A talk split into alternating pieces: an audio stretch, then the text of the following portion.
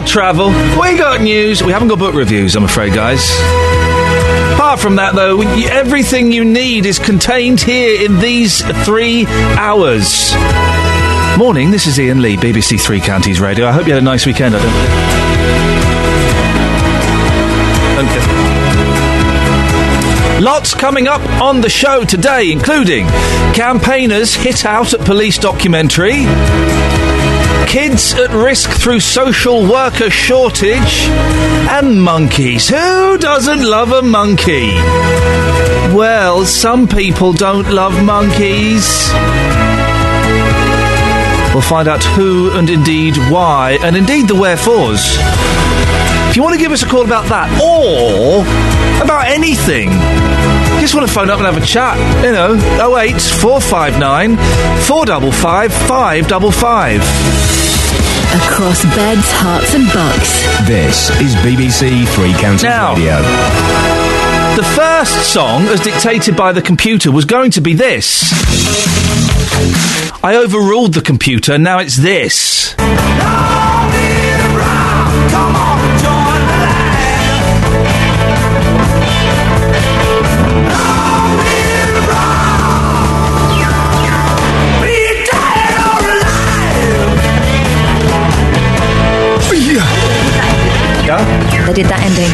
Seventies Who, they were a little lost, but I kind of like their slide. I've just noticed, Kelly, I've just, I've just noticed Kelly.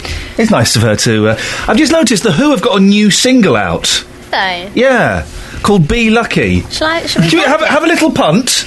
check the lyrics. Mm-hmm. We might we may have a, a, a who head to head a little bit later on. Let's uh, let's find out. Oh eight four five nine four double five five double five. Now Big local story. Uh, the campaign group Justice for Leon has reacted furiously to a Channel 4 documentary that's to be screened tonight.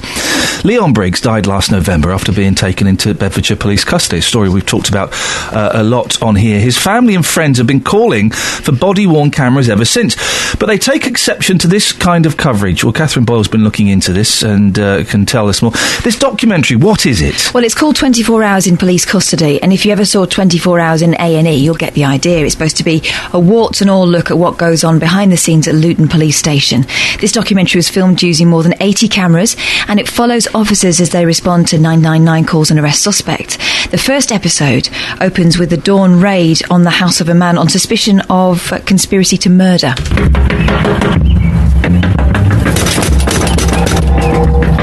Hi, Mr. Bay. Can we go in the house, please? We've got a warrant search your address. Can we go? Yes. I'm arresting you on suspicion of conspiracy to murder. Do not have to say anything, but you may harm your defence if you Oh, do not mu- mention when questioned something you Music. for line in court. Anything you do say may be given in evidence. Wow, dramatic music as well. Very loud, yeah. So the man being arrested there is Mabu Beg, who uh, police suspect is a key player in a plot to kill his brother-in-law Atif Ali. And while Mr. Beg is in custody, the police have 24 hours to make a case against him. An interesting development has just come in. They have found the 818 phone box in the house.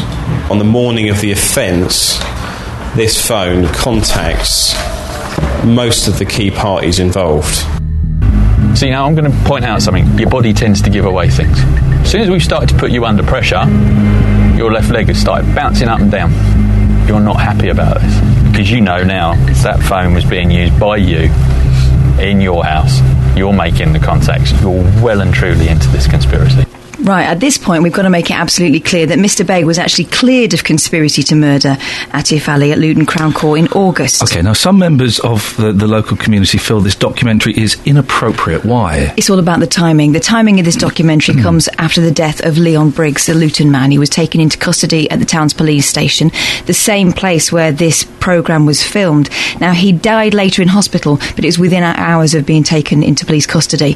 Um, the Justice for Leon campaign has told us that this documentary is inappropriate and insensitive, and you'll be hearing more from them directly after 7am this morning. Um, on their Facebook page, they urge viewers tonight to remember that this is the place where Leon Briggs died. They say it's a very harsh move by all involved to be screening this so close to the anniversary of Leon's death. The Chief Constable of Bedfordshire Police, Colette Paul, says the programme makes no reference to the case at all. What I did do, I took absolute steps and worked with um, the production company and got a legal agreement with them that we wouldn't cover anything that had anything to do or links, you know, to Liam Briggs's case and also to another case actually, another outstanding case. So I got that written in the legal agreement and made sure that that was actually right. I've also made sure uh, that the programme doesn't go out at any time that's an anniversary um, for Liam Briggs, anniversary of the case, which is obviously um, you know in November. So I was very very keen to be as sensitive as I can, but I also believed it was right to show the public what we do um, in Luton. This is a high risk strategy for Beds Police for loads of reasons. One of them being, hey guys, have you ever watched a fly on the wall documentary? You know, those things are edited. I mean, it, it, it, it captures what actually happened, but the people never come off well in it. And this is a time when Bedfordshire Police really need some great publicity. Yeah. They've been getting such an awful lot of flack recently. We're talking about the controversy over the handling of the Leon Briggs case. Bedfordshire Police are also subject to a number of independent Police Complaints Commission investigations as we speak. One is over the force's handling of Farouk Ali, who has severe autism. His family alleged officers assaulted him outside his home in February as he watched the bin men on their rounds. Now, you may remember that two officers were suspended following a heated public meeting in Bury Park, and that case is still ongoing. But despite this, Colette Paul thinks the programme is a risk worth taking. You know, I'm a chief constable. I take high risks every day, you know, um, and deal with policing risks every day. So I felt it was really a, a, risk worth taking because I think the public have the right to know and to make up their own mind about policing here in Bedfordshire. I think what this programme will do is show the human side of policing. So you'll see police officers as human beings. You'll see the good parts, you'll actually see them discussing their personal lives, you'll see them as people. And I think in that respect, I think the public will, it'll help the public to understand um, in Luton, you know, some of the policing challenges, you know, we have. So there you have it. Colette Paul fully behind this documentary, as you heard there, and you'll be speaking to her after Yeah. 8 o'clock um, this morning. Olly Martins, the Police and Crime Commissioner for Bedfordshire, will also be joining you. I think, uh, and and I'm, I'm disappointed. We, I, I should have put a call. We should have put a call into the, the, the Channel Four press office and asked for an advance DVD. It's a series, isn't it? Yes. Let's make sure we try and get a copy of this every Friday so we can watch it after the show. Uh, uh, having worked in television. I know what they, what, how they work and what they do, and having seen Big Brother and having seen, um, not seen it, but being aware of Benefit Street and all those kind of programs, the, the Channel 4 aren't going to want to do a puff piece. They're going to want to find, and they may sh- shoot 100 hours of footage, and 20 minutes of that may be something going wrong. That's the 20 minutes they're going to show. Because it's in the Daily Mail today. The headline calling shotgun victim's fiance a bit of skirt was just office banter, says woman police chief. That woman police chief, Colette Paul. A woman police chief has come under fire for defending a colleague who described a shooting victim's fiance as some bit of skirt. Um, Paul, Bedfordshire's chief constable, said the comment comment made by a male officer during this documentary was office banter. The the first episode follows the arrest. la, la, la.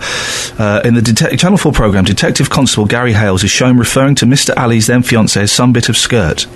He's later filmed saying to colleagues, What's this girl like then? Is she a bit of a looker? Why would you want to do 15 years in prison? Now, yeah, that's how people talk, okay? That's how people talk when they work in situations where they see horrific things all the time. Doctors have a certain sense of humour that other people would find unpalatable. There are certain professions where that's kind of a it's kind of a safety net for your for your psyche because otherwise you'll go absolutely crackers. But doing that in front of a camera, it could be they weren't weren't briefed properly. Mr. Th- there, wow, gosh, let me read two more things and then we'll, we'll go to the travel. Mr. Hales, this gentleman, is also shown squeezing a squeaking rubber chicken when the suspect is charged, saying, It gets squeezed when we get a good result. Oh dear. Now, listen to this. At the press conference, when Mrs. Paul uh, made her comments, it emerged some officers had refused to appear in the programme because they were paying child maintenance and did not want ex partners to know they'd been promoted. Gosh. Well, Colette Paul's coming on later on. So is Olly Martins. So we can um, put all these points to them, I suppose, can we?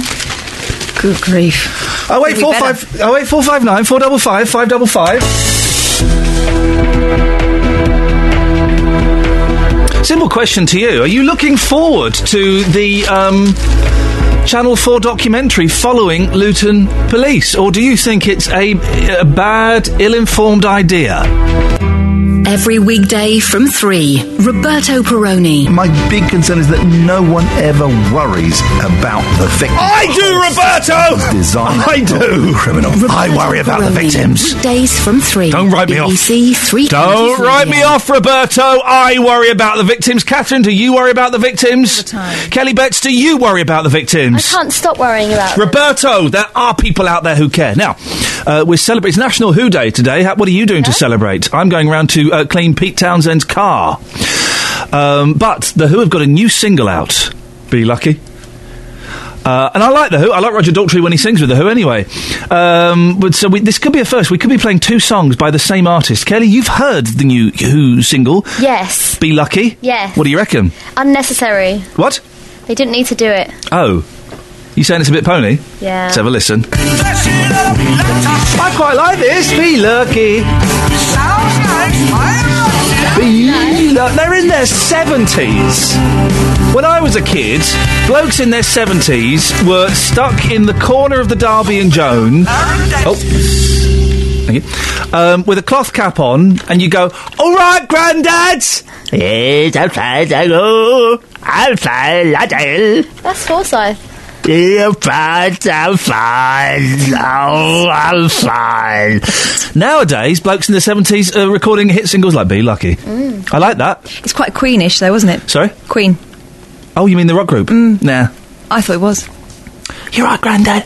I'm fine. Instead, what did you say to him? I liked you in the Who. I Thank did like the music. I did like him in The Who. I did like him in I like that. That's our single of the week, guys. Probably won't play it again, but No. still, that's our single of the week, guys. Um, oh eight four five nine four double five, etc., etc., etc. Now, it's feared that a major national shortage of social workers is putting vulnerable children at risk. Last month, Bucks County Council was rated inadequate by Ofsted, who found 261 children who needed help hadn't been allocated a social worker. Bridget Robb is Chief Executive of the British Association of Social Workers. Bridget, what, what's your beef? What's going on here?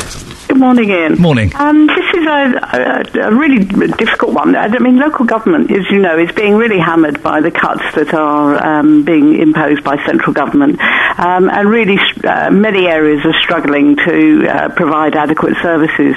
Um, and social work is, is absolutely caught up in the centre of that with a double hit, both um, with the, um, the hit of that the local government can't employ more social workers because they don't have the money. Um, but, but then also the needs of families are getting ever increasing, and with all the publicity that there is around um, uh, the, the needs of children, the public are expecting better services and higher services. Um, so it's both increased demand at a time when there just isn't the money to be able to provide adequate services. Well, we say that there isn't the money. Bucks County Council is recruiting social workers from overseas, so that would imply that they, they have the money, they just don't have the people willing. Well, I, I, they, I know that they are, are willing to, to uh, um, look overseas, and, and there are some brilliant social workers coming in from around the world who are providing brilliant services. So uh, it isn't that we want to knock that, but actually the numbers coming through our own recruitment are, are as high as ever. Um, and so uh, it isn't that we're not producing um, social workers within the UK. Um, our, our training courses are all oversubscribed. Um, but um, uh, sometimes it's, it's the, the, the, what, what, what, what local authorities are looking for are people who've got experience, and that's then a really catch-22 for our uh, own young social workers coming through, um, who some of whom are finding it difficult to get jobs because the local authorities don't have the spare capacity to train people up and support people during that early period of, of their careers. Um, but what's also happening is, is that uh, people, uh, our own social workers, are coming into the job and being um, absolutely burnt out within a couple of years, um, and then are leaving the profession um, because local authorities uh, and other employers are not able to support them during that early period of their careers. So it's not a healthy situation to be in. We're producing a lot of social workers. A lot of social workers are going into jobs, they're getting burnt out within a couple of years, and then the vacancies are rising. 261 kids in Bucks needed help, hadn't been allocated a social worker. That's that's um, awful, isn't it? That absolutely, that is is a shocking, shocking statistic, and should never ever be the be the case. Um, that uh, every every child who is vulnerable should have an allocated person, um, and, uh, th- th- and and uh, Bucks need to find a way of responding to that that need. Um, and if it means taking services from other areas, then that is what it needs, and and uh, because that is a totally unacceptable situation. Bridget, Um, what, what changes would you want to see implemented to improve the role of a social worker? Because they're, they're, uh, um, I have had to de- uh, dealings with social workers because of uh, things in my family, and um, some are excellent, some are not quite so excellent, but they do get a bad press, don't they? We're we're a very complicated service to deliver, um, and uh, it is. I mean, we, we have the range of quality of people as every other profession and and uh, every other group of workers. Um, but uh, on the whole, social workers uh, are, do an extremely good job in very very difficult circumstances, where it's very hard to have success. Success is very often keeping people alive and keeping people um, uh, beginning to turn people's lives around. There are some fantastic examples where, where people's lives are turned around, um, but uh, those are, are often very hard, uh, hard won situations because they're really complex uh, challenges that those families and children face. Bridget, I appreciate um, you speaking to us at this ridiculous time of the morning. Thank you very much indeed. Pleasure. Thank you. That's Bridget Robb, Chief Executive of the British Association of Social Workers. If you hear a whisper, give us a shout. Iain Lee. BBC Three Counties Radio. Okay, it's uh, that time of the show where Catherine and I go through the papers. Catherine? Catherine? Radio. Catherine? She's, um, You. she's taking a phone call. Um, All right, what was that about? oh, uh, um, that's all good. Oh, no, no, no, no, I'll go through the papers. My th- hey, here's a good one. I love fake lookalikes. There was a fake Michael Nesmith of the Monkees in Australia in the 70s. There was a fake Ringo Starr a few years ago, who even appeared on a few television. But when I say fake, I don't mean lookalikes. I mean people who actually try and blag stuff. Here's a great one. A Rod Stewart lookalike is blagging free meals and booze at restaurants and bars, The Sun can reveal. The bogus singer has spiky blonde hair and a London accent, like the real Maggie May singer. They've used the word singer twice in the same sentence. I would say poor show there. Poor show. He's using his locks to con grub and cocktails from star studded restaurants and bar owners in New York who think he's the real deal. Oh, hey. Hi. Well, Mark in Milton Keynes. What do you want? Oh, um, I'll tell you after. To have a go? No, no, no. Oh. Not to have a go at all, but with a potential story. Oh, Mark, thank you. Rod Stewart lookalike. He's blagging free drinks and free He doesn't meals. like Rod Stewart. um, I've he- seen this though. He's using his hotness. He reckons he can get a bed three nights a week I um, and wash his socks. I once filmed a television program for Sky that I must upload on YouTube where we took a David Beckham and a Posh Spice lookalike to Los Angeles. Well, then, sorry. they didn't really look that much. No, well, um, Like, they, they- you don't have to though, do you? If you've got the accent, you we were anyone. followed around by paparazzi. We got in. We managed to blag our way into the Ivy restaurant in Los Angeles, one of the most exclusive restaurants, and we blagged our way in. They wouldn't let us take the film crew in. But we and I was their manager. We blagged our way in, um, and we were being shown to like the best table in the house. It was amazing. And then they went to the toilet, and then the fella realised that they weren't real posh and Becks. Just, I'll just take it there, Kels. Thank you. Uh, and he went mental. Did he? went mental. He yeah, he, he, he got really nasty, and he threatened us with all kinds of uh, legal action and indeed violence. uh, but you could, you, could have just taken your dinner away. yeah, we it, with a good look like, with a half decent look like in the states. We we got to, we were about to test drive a two hundred fifty thousand pound car, um, but David Beckham couldn't work out how to start it, and the guy went, "You're not the real David Beckham, are you?" No, get out of the car. oh, it was fun that program. I must upload You, that. I you can that. get away with all sorts in America. Yeah. If you've got the right accent, you, you're you're on. You can, you can. Where was that story about the um, catalogue? I'm trying to find it. Well, I, uh, I can't. Uh, Where did you see it? Hang on, let me have a look. You have a little look. There's a story, the Matalan catalogue. I don't think it was in the Sun, but I'm having a little look. The Matalan catalogue. It really is people trying to make up a story when actually there isn't a story. Okay, so the Matalan catalogue, which I think has here it is. You go. You, you have a look at. it. You Right, here we one. go. Matalan monkey outfit race row. Black kids. Ape suits. I mean, that makes it sound worse than it is. Yeah. Clothing giant Matalan has provoked fury after getting two black kids to model monkey outfits. Okay. The pair are in the chain's latest catalogue on the page selling animal themed onesies. So we've got one, two, three, four, eight children, okay? Two of them are black, and one of them, um, I think that's a bear outfit. Well, do you know what? It, they, I would call them bear outfits because I bought one of those for my boy, and uh, it was a bear. They are labelled as monkeys. but they're I've- all different ones. So there's Yeah. two black children. They can't both be in a monkey. I, I've looked. Yes, they are. They, they, if, I've, looked at the picture online, Mhm. and they are both labelled as monkeys. Yes. So, while the white boys and girls are dressed as ladybird, bunny, angry bird costumes, the black youngsters the only ones in monkey gear. One dad who reported the image to us said he was disgusted. The 40 year old fumed, I couldn't believe what I was seeing. Oh, it's either a major cock up or someone is trying to have a laugh. We're living in a sensitive time, and you'd have thought someone would have realised how bad this is. No, we're not. We're, we're, we're living in a time when uh, people. When I was a kid in the seventies, uh, it was it was quite common to call black people monkeys. I believe it still it still happens in in, in Spanish Football. football, right? But I don't think. I don't think that young people. I don't think that people generally make the monkey black person connection wouldn't anymore. It wouldn't occur to my kids to do It's it. It's such a seven. I mean, it's a horrible, horrible thing, but it's such an. Uh, I, I think, prove me wrong, uh, dear listener, call up.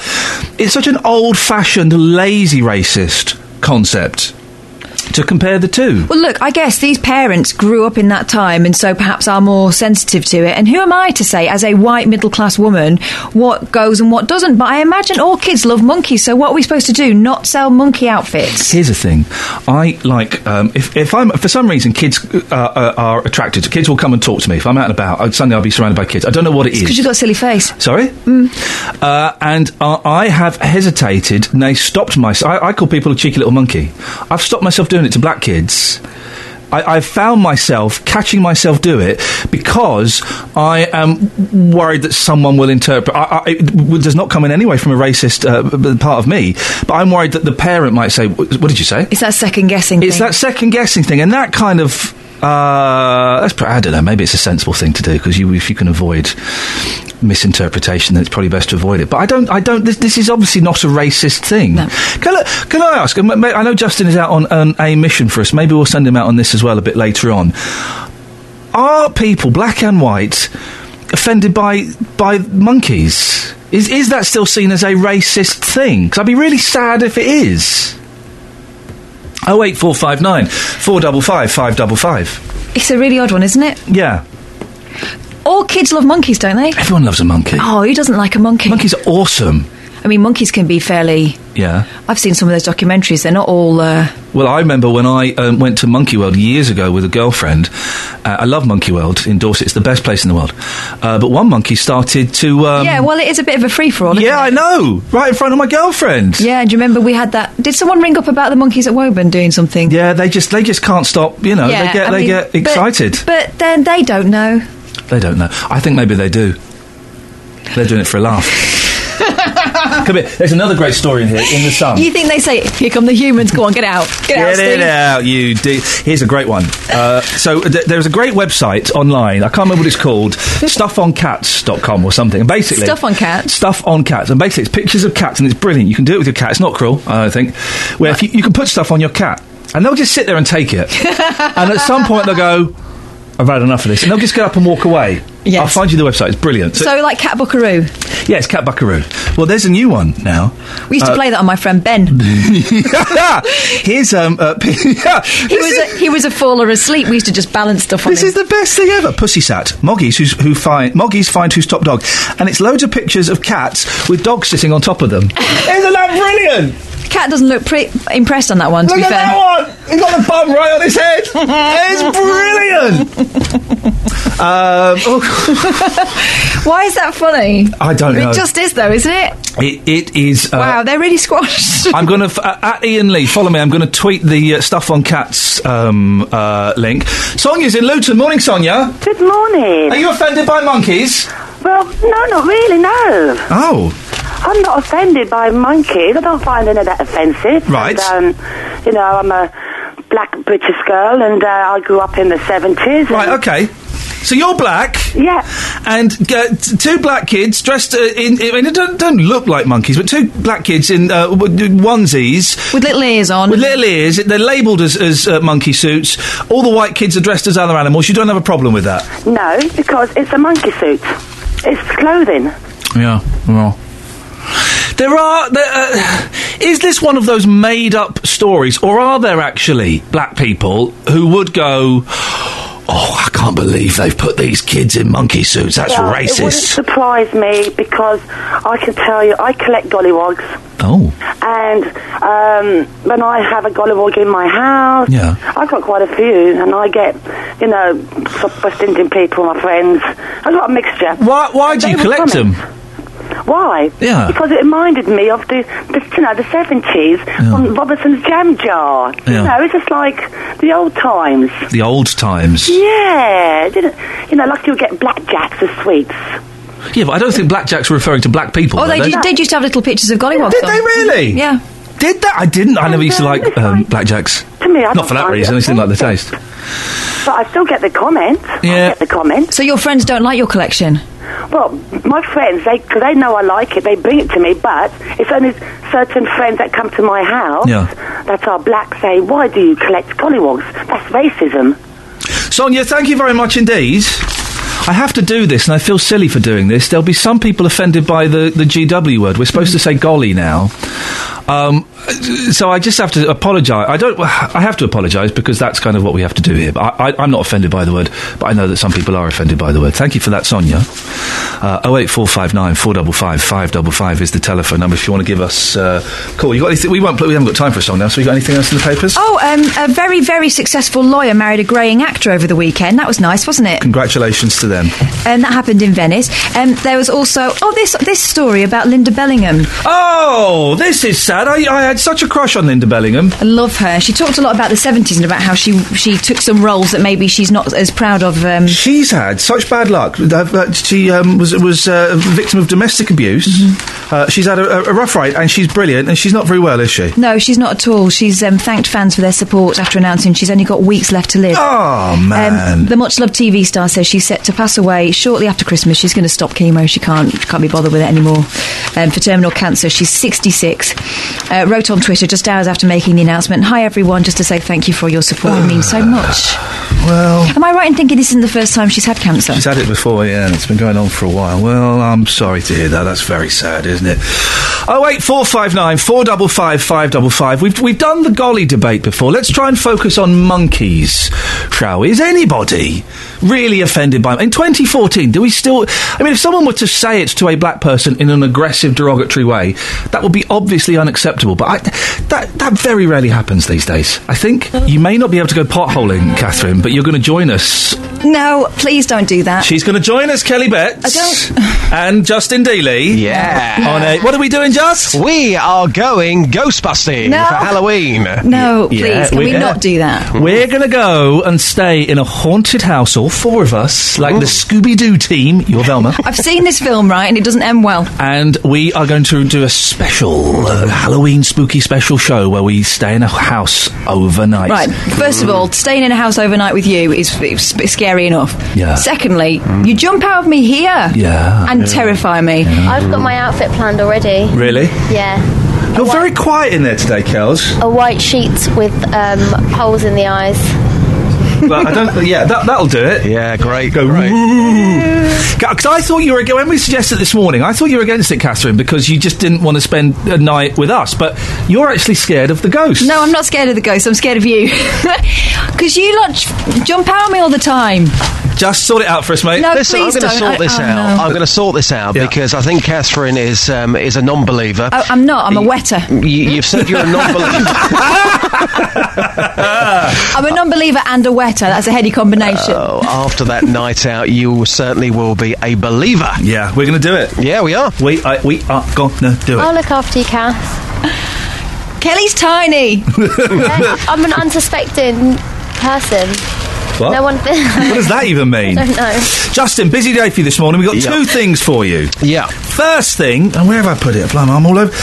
You want to get a bookmark? Uh, Some post-its. you can't get a bookmark for papers. First thing, right? There you go, uh, Catherine. You um, you give him that. Okay, this is um, a woman police chief, uh, and we'll find out whether or not she is defending this colleague, who described a shooting victim's fiance as some bit of skirt, Wow. um, and also talked about. Um, he's also filmed saying, "What's this girl like? Then is she a bit of a looker? What would you want to do? Why would you want to do 15 years in prison? This is our local police force, Yeah. guys. If you live in Luton, Just get a reaction on that, really." This is Martin Gale, the man who squeezes a chicken w- when they arrest somebody. Is that correct? Is, is that the same Yeah. Detective Constable Martin it- Gale? it's the No, same- Gary Hales. Don't know who Martin Gale is. it's Martin Gale. According to this, it's Martin Gale. Hang on a second. Let's have a little look. I've got Gary Hales. Uh, Gary Hales refers to someone as a bit of skirt. Right. Um, the um, Gary Hales is also shown squeezing a, a rubber chicken. Right, okay. Who have you just libelled? Martin Says in Gale, Daily sorry. Mail, Detective Constable Martin Gale caught on camera making remarks. Maybe it's two different people, I don't I've know. got. Ga- what are you looking at? Those I'm names looking are, at Daily Mail online. those names are No, I've close. got I've got Gary. Uh, uh, let's stick with what's in the paper. Gary Hales. okay.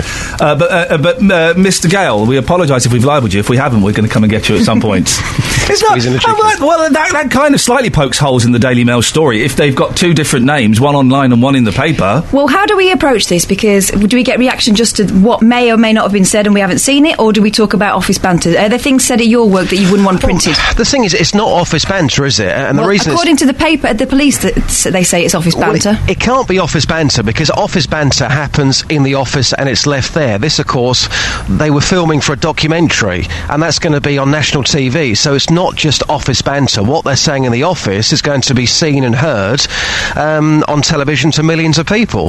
It, it- it's it's interesting because every everywhere where people work, th- there are inappropriate jokes made that, if taken out of the context of that room or that work environment, would be deemed as as doc. I mean, doctors have the blackest sense of humour there is because hey, they're dealing with dead people. Yep, that's true. So some of the comments they make are, are, are wholly inappropriate. Some of the stuff we say here, if it were to go on, you know, taken out of context, Mm, but you know, if, you personally, I don't think there's anything wrong every now and again if you're going to refer to somebody as some bit of skirt. Th- That for me, hang on, that Well, for me well. is just a bit of banter, okay?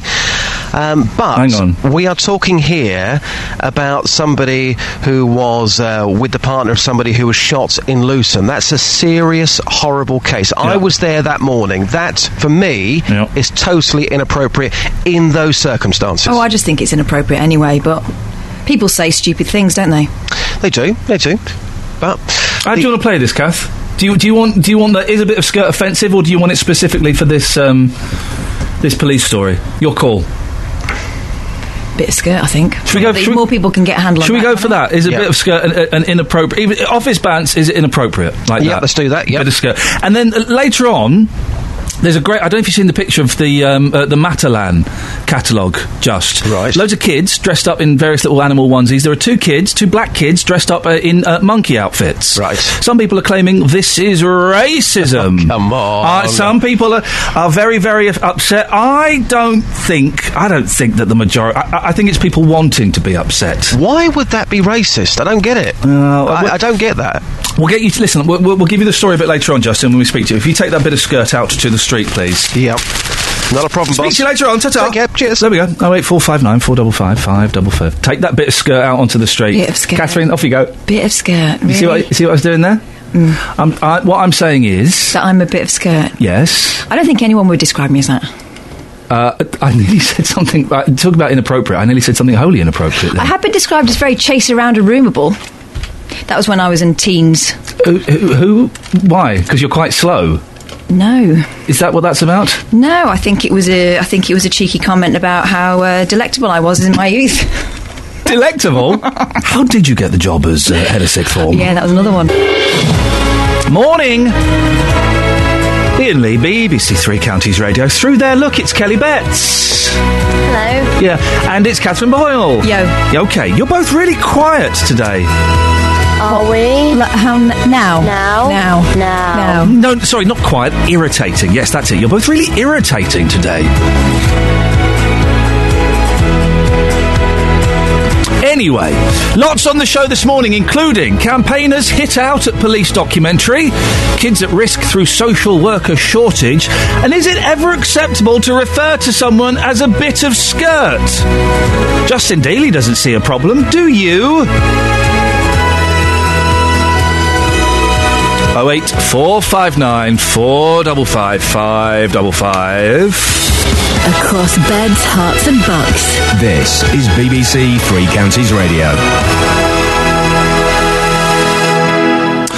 Uh, right. Uh, 08459 455 555 is the telephone number. The campaign group Justice for Leon is furious about the decision to film a documentary at Luton Police Station. 39 year old Leon Briggs died in hospital last November, hours after being taken into custody.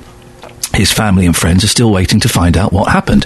Well, joining me now is Michael Doherty, the director of the accountability campaign Justice for Now. Morning, Michael. Morning, Iain. Uh, you're you? also involved in the Justice for Leon campaign. What are your objections to this documentary?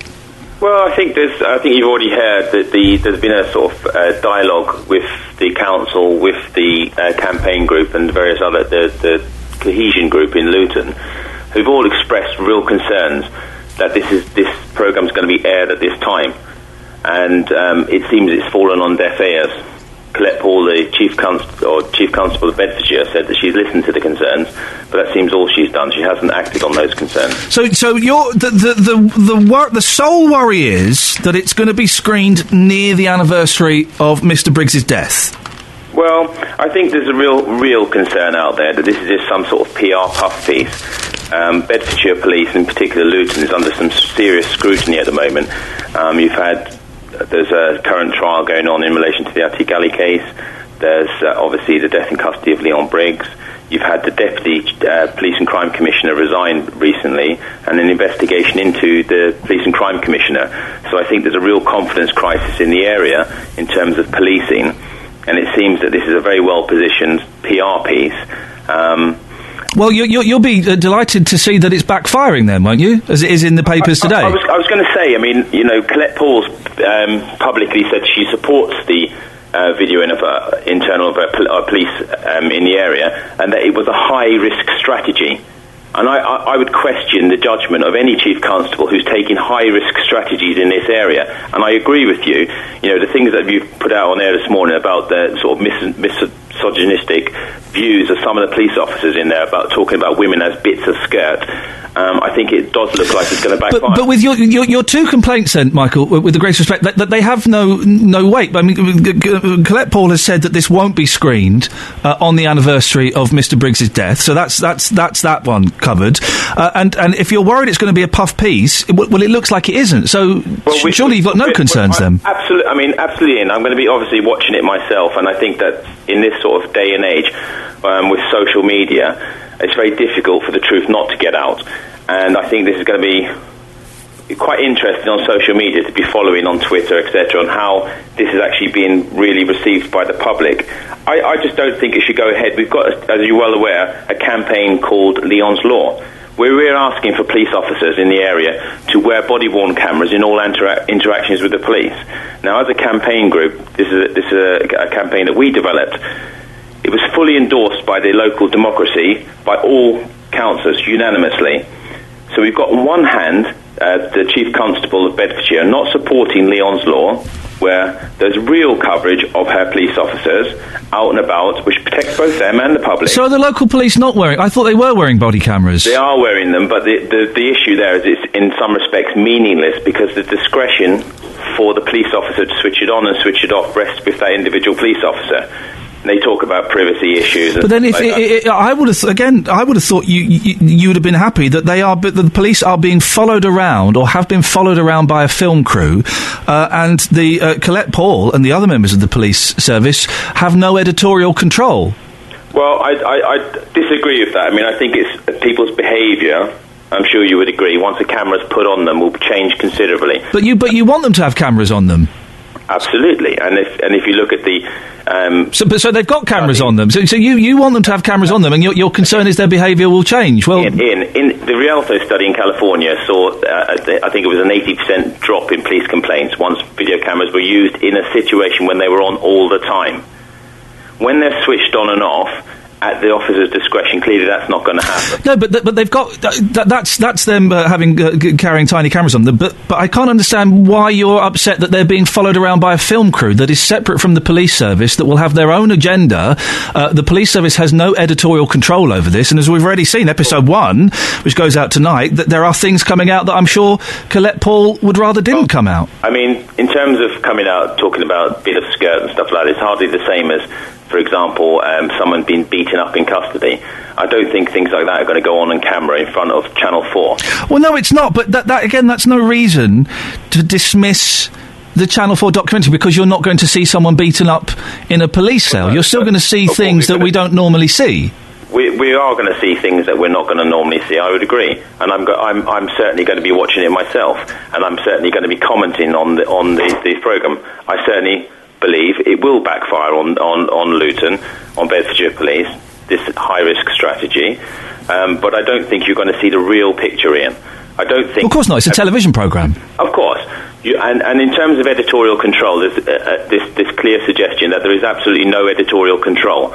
That's plainly wrong. No, not absolute. No, uh, it says here, and we'll, we'll put these to Colette Paul. The Force waived. This is from the Daily Mail. The Force waived any control over content except in two cases because of family and editorial reasons.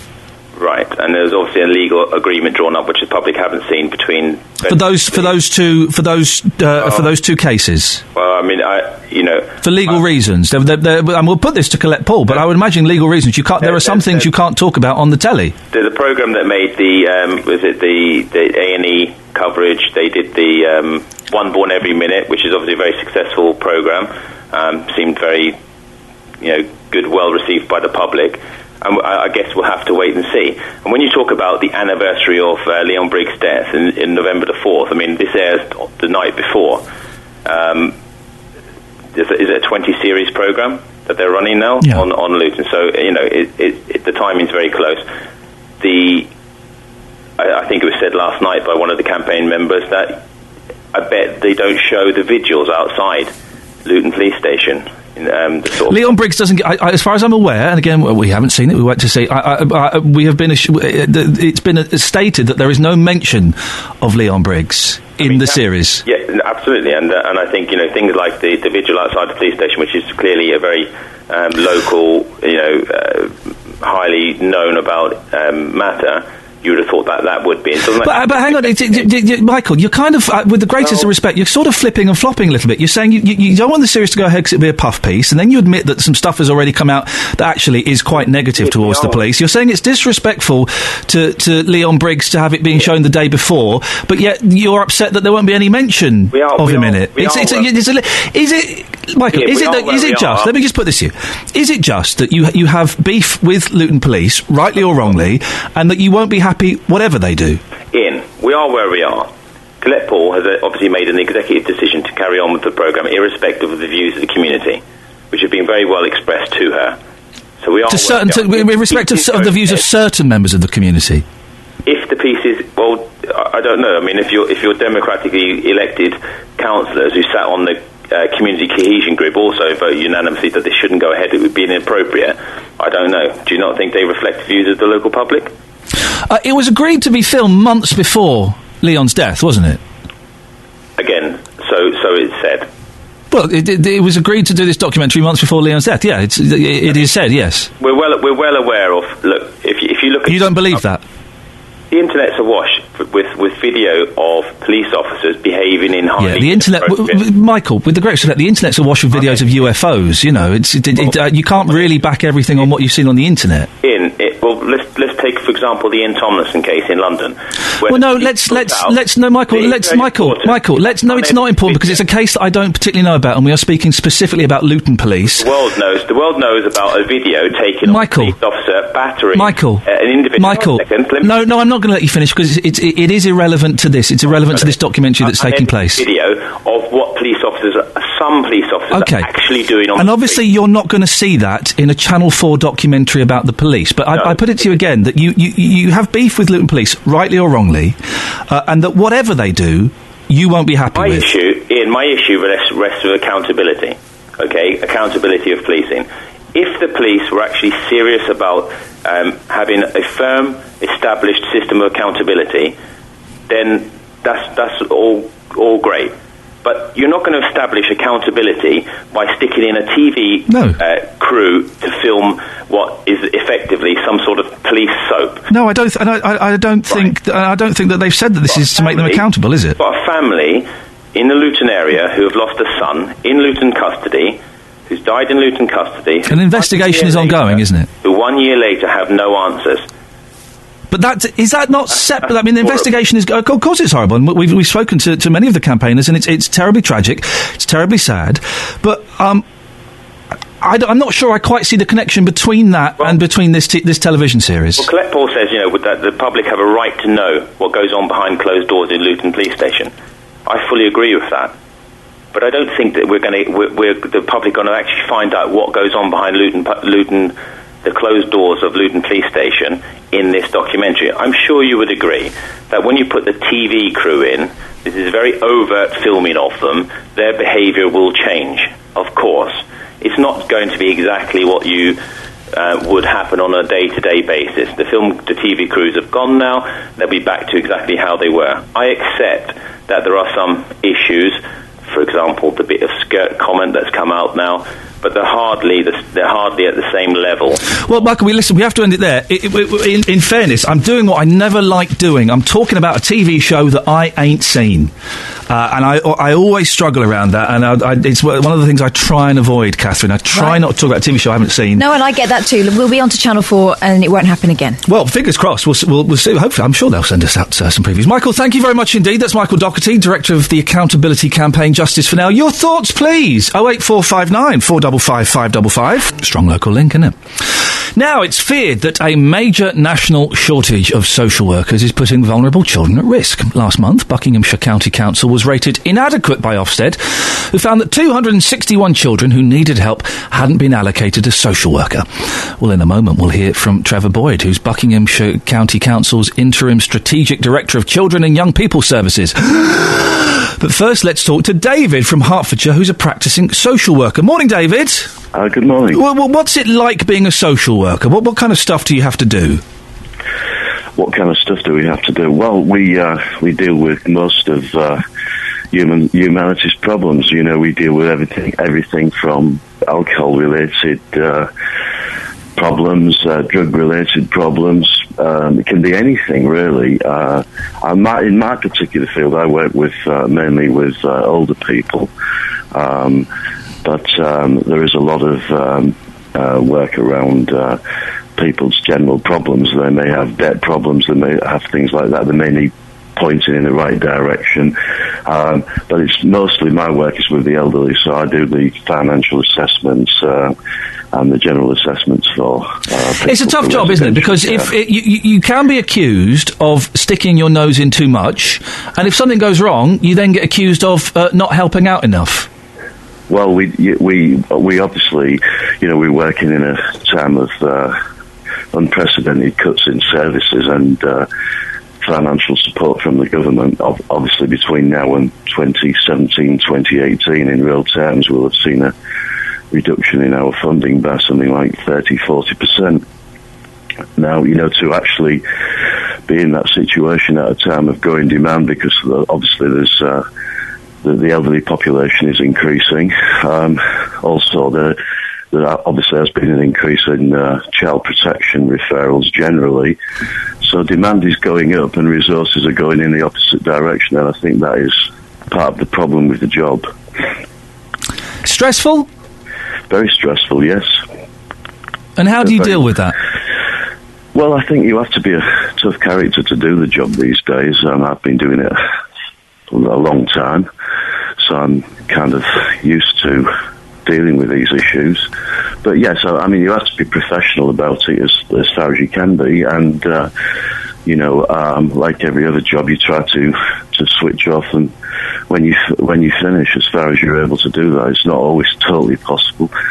Um, but yes, I mean, it, it is a job that requires resilience and uh, commitment.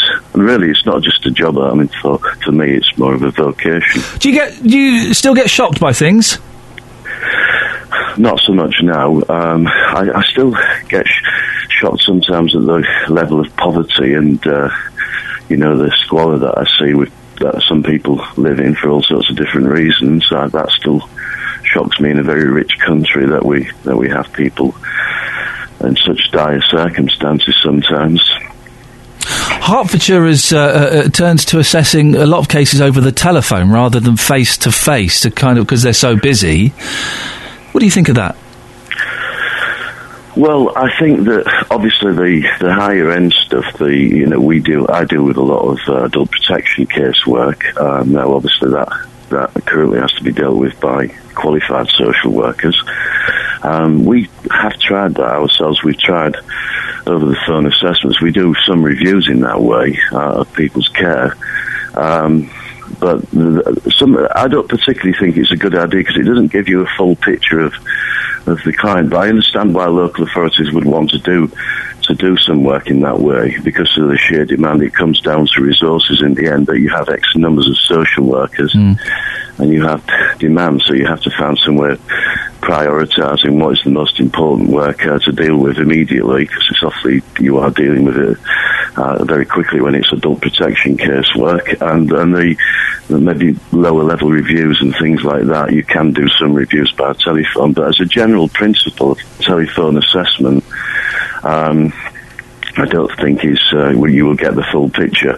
And often the client's perspective of what they need or their problem may, may be slightly different from that of the social worker, that what they're diagnosing their own problems. Yeah. Most, you know, we are good usually at doing that, but that's not always the case. David, uh, listen, I've got to move on. I appreciate your time. That's David, who's a social worker from Hertfordshire, joined now by Trevor Boyd, Buckinghamshire County Council's Interim Strategic Director of Children and Young People's Services. Morning, Trevor. Good morning. 261 kids needed help, hadn't been allocated a social worker. That's pretty poor, isn't it? They have been allocated a social worker now. Yeah, I mean They have a- now? Yes, they have. So there yeah. are there are no children who need help that haven't been allocated a social worker. That's right. How did That you manage to sort that out? We, well, we've had um, th- th- what's led what led to that was been a, a, mo- two particular things really. We had a huge increase in referrals uh, between 2012 and 2014. Um, they almost doubled in the last two years, and we had um, we had particular uh, recruitment and retention problems in certain teams, and uh, of course that's not just a Bucks problem; that's a national problem. And uh, I don't know if you know, but the um, the average expected working life for a social worker is seven years. You know, compared with 25 years for a doctor and 16 years for a nurse. It's it's to do with the stress of the job, as David has just said. The person you just interviewed, you know, these are these are these are really difficult jobs. They're the, one of, they're one of the most rewarding and important jobs, but very difficult. So we How had- did it get to the position of 261 kids needing help but, but not getting it? Well, because we didn't have the su- sufficient staff at that time, and um, we had a doubling of, of referrals. We had 143% increase in referrals from the police and 139% increase in referrals from health. This was a huge spike in demand. Why was that, do you think? Um, I think in, in some way we, we've looked into that, and um, a lot of it is to do with understanding thresholds for an, our interventions. So some of the referrals actually were not were not appropriate for us. They didn't really meet our threshold, but we still had to deal with them and assess. And so that was a huge increase in work. But um, we brought in additional agency workers, and um, we're now um, we're now able to allocate all of that work. But we're not out of the woods in terms of um, having a stable and largely permanent workforce yet, and that's something we're doing, uh, we're addressing urgently. Recruiting uh, overseas, how's that going?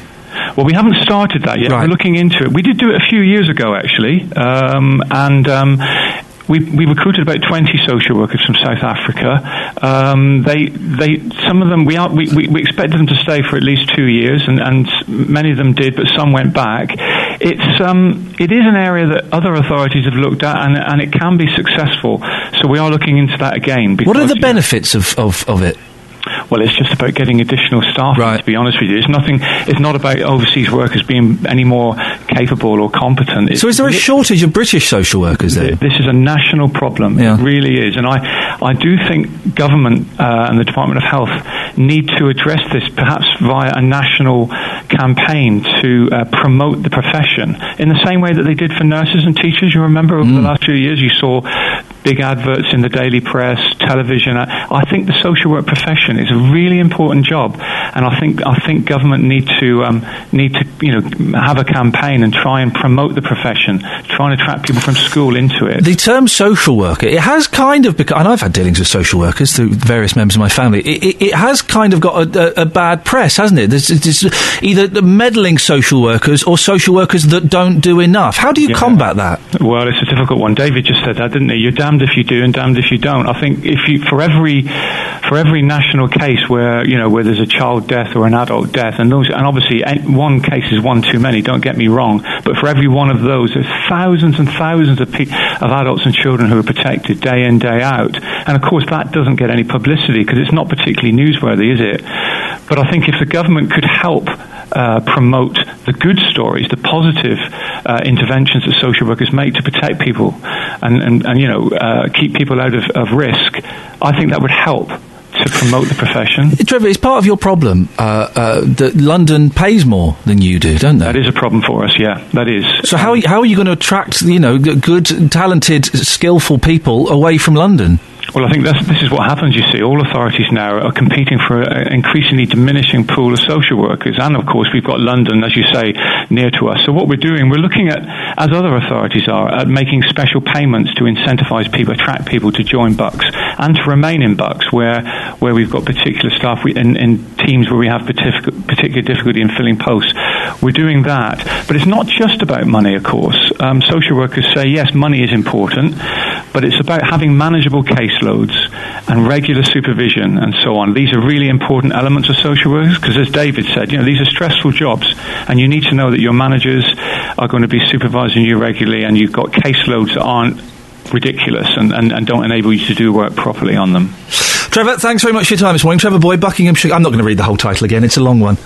But thank you very much indeed.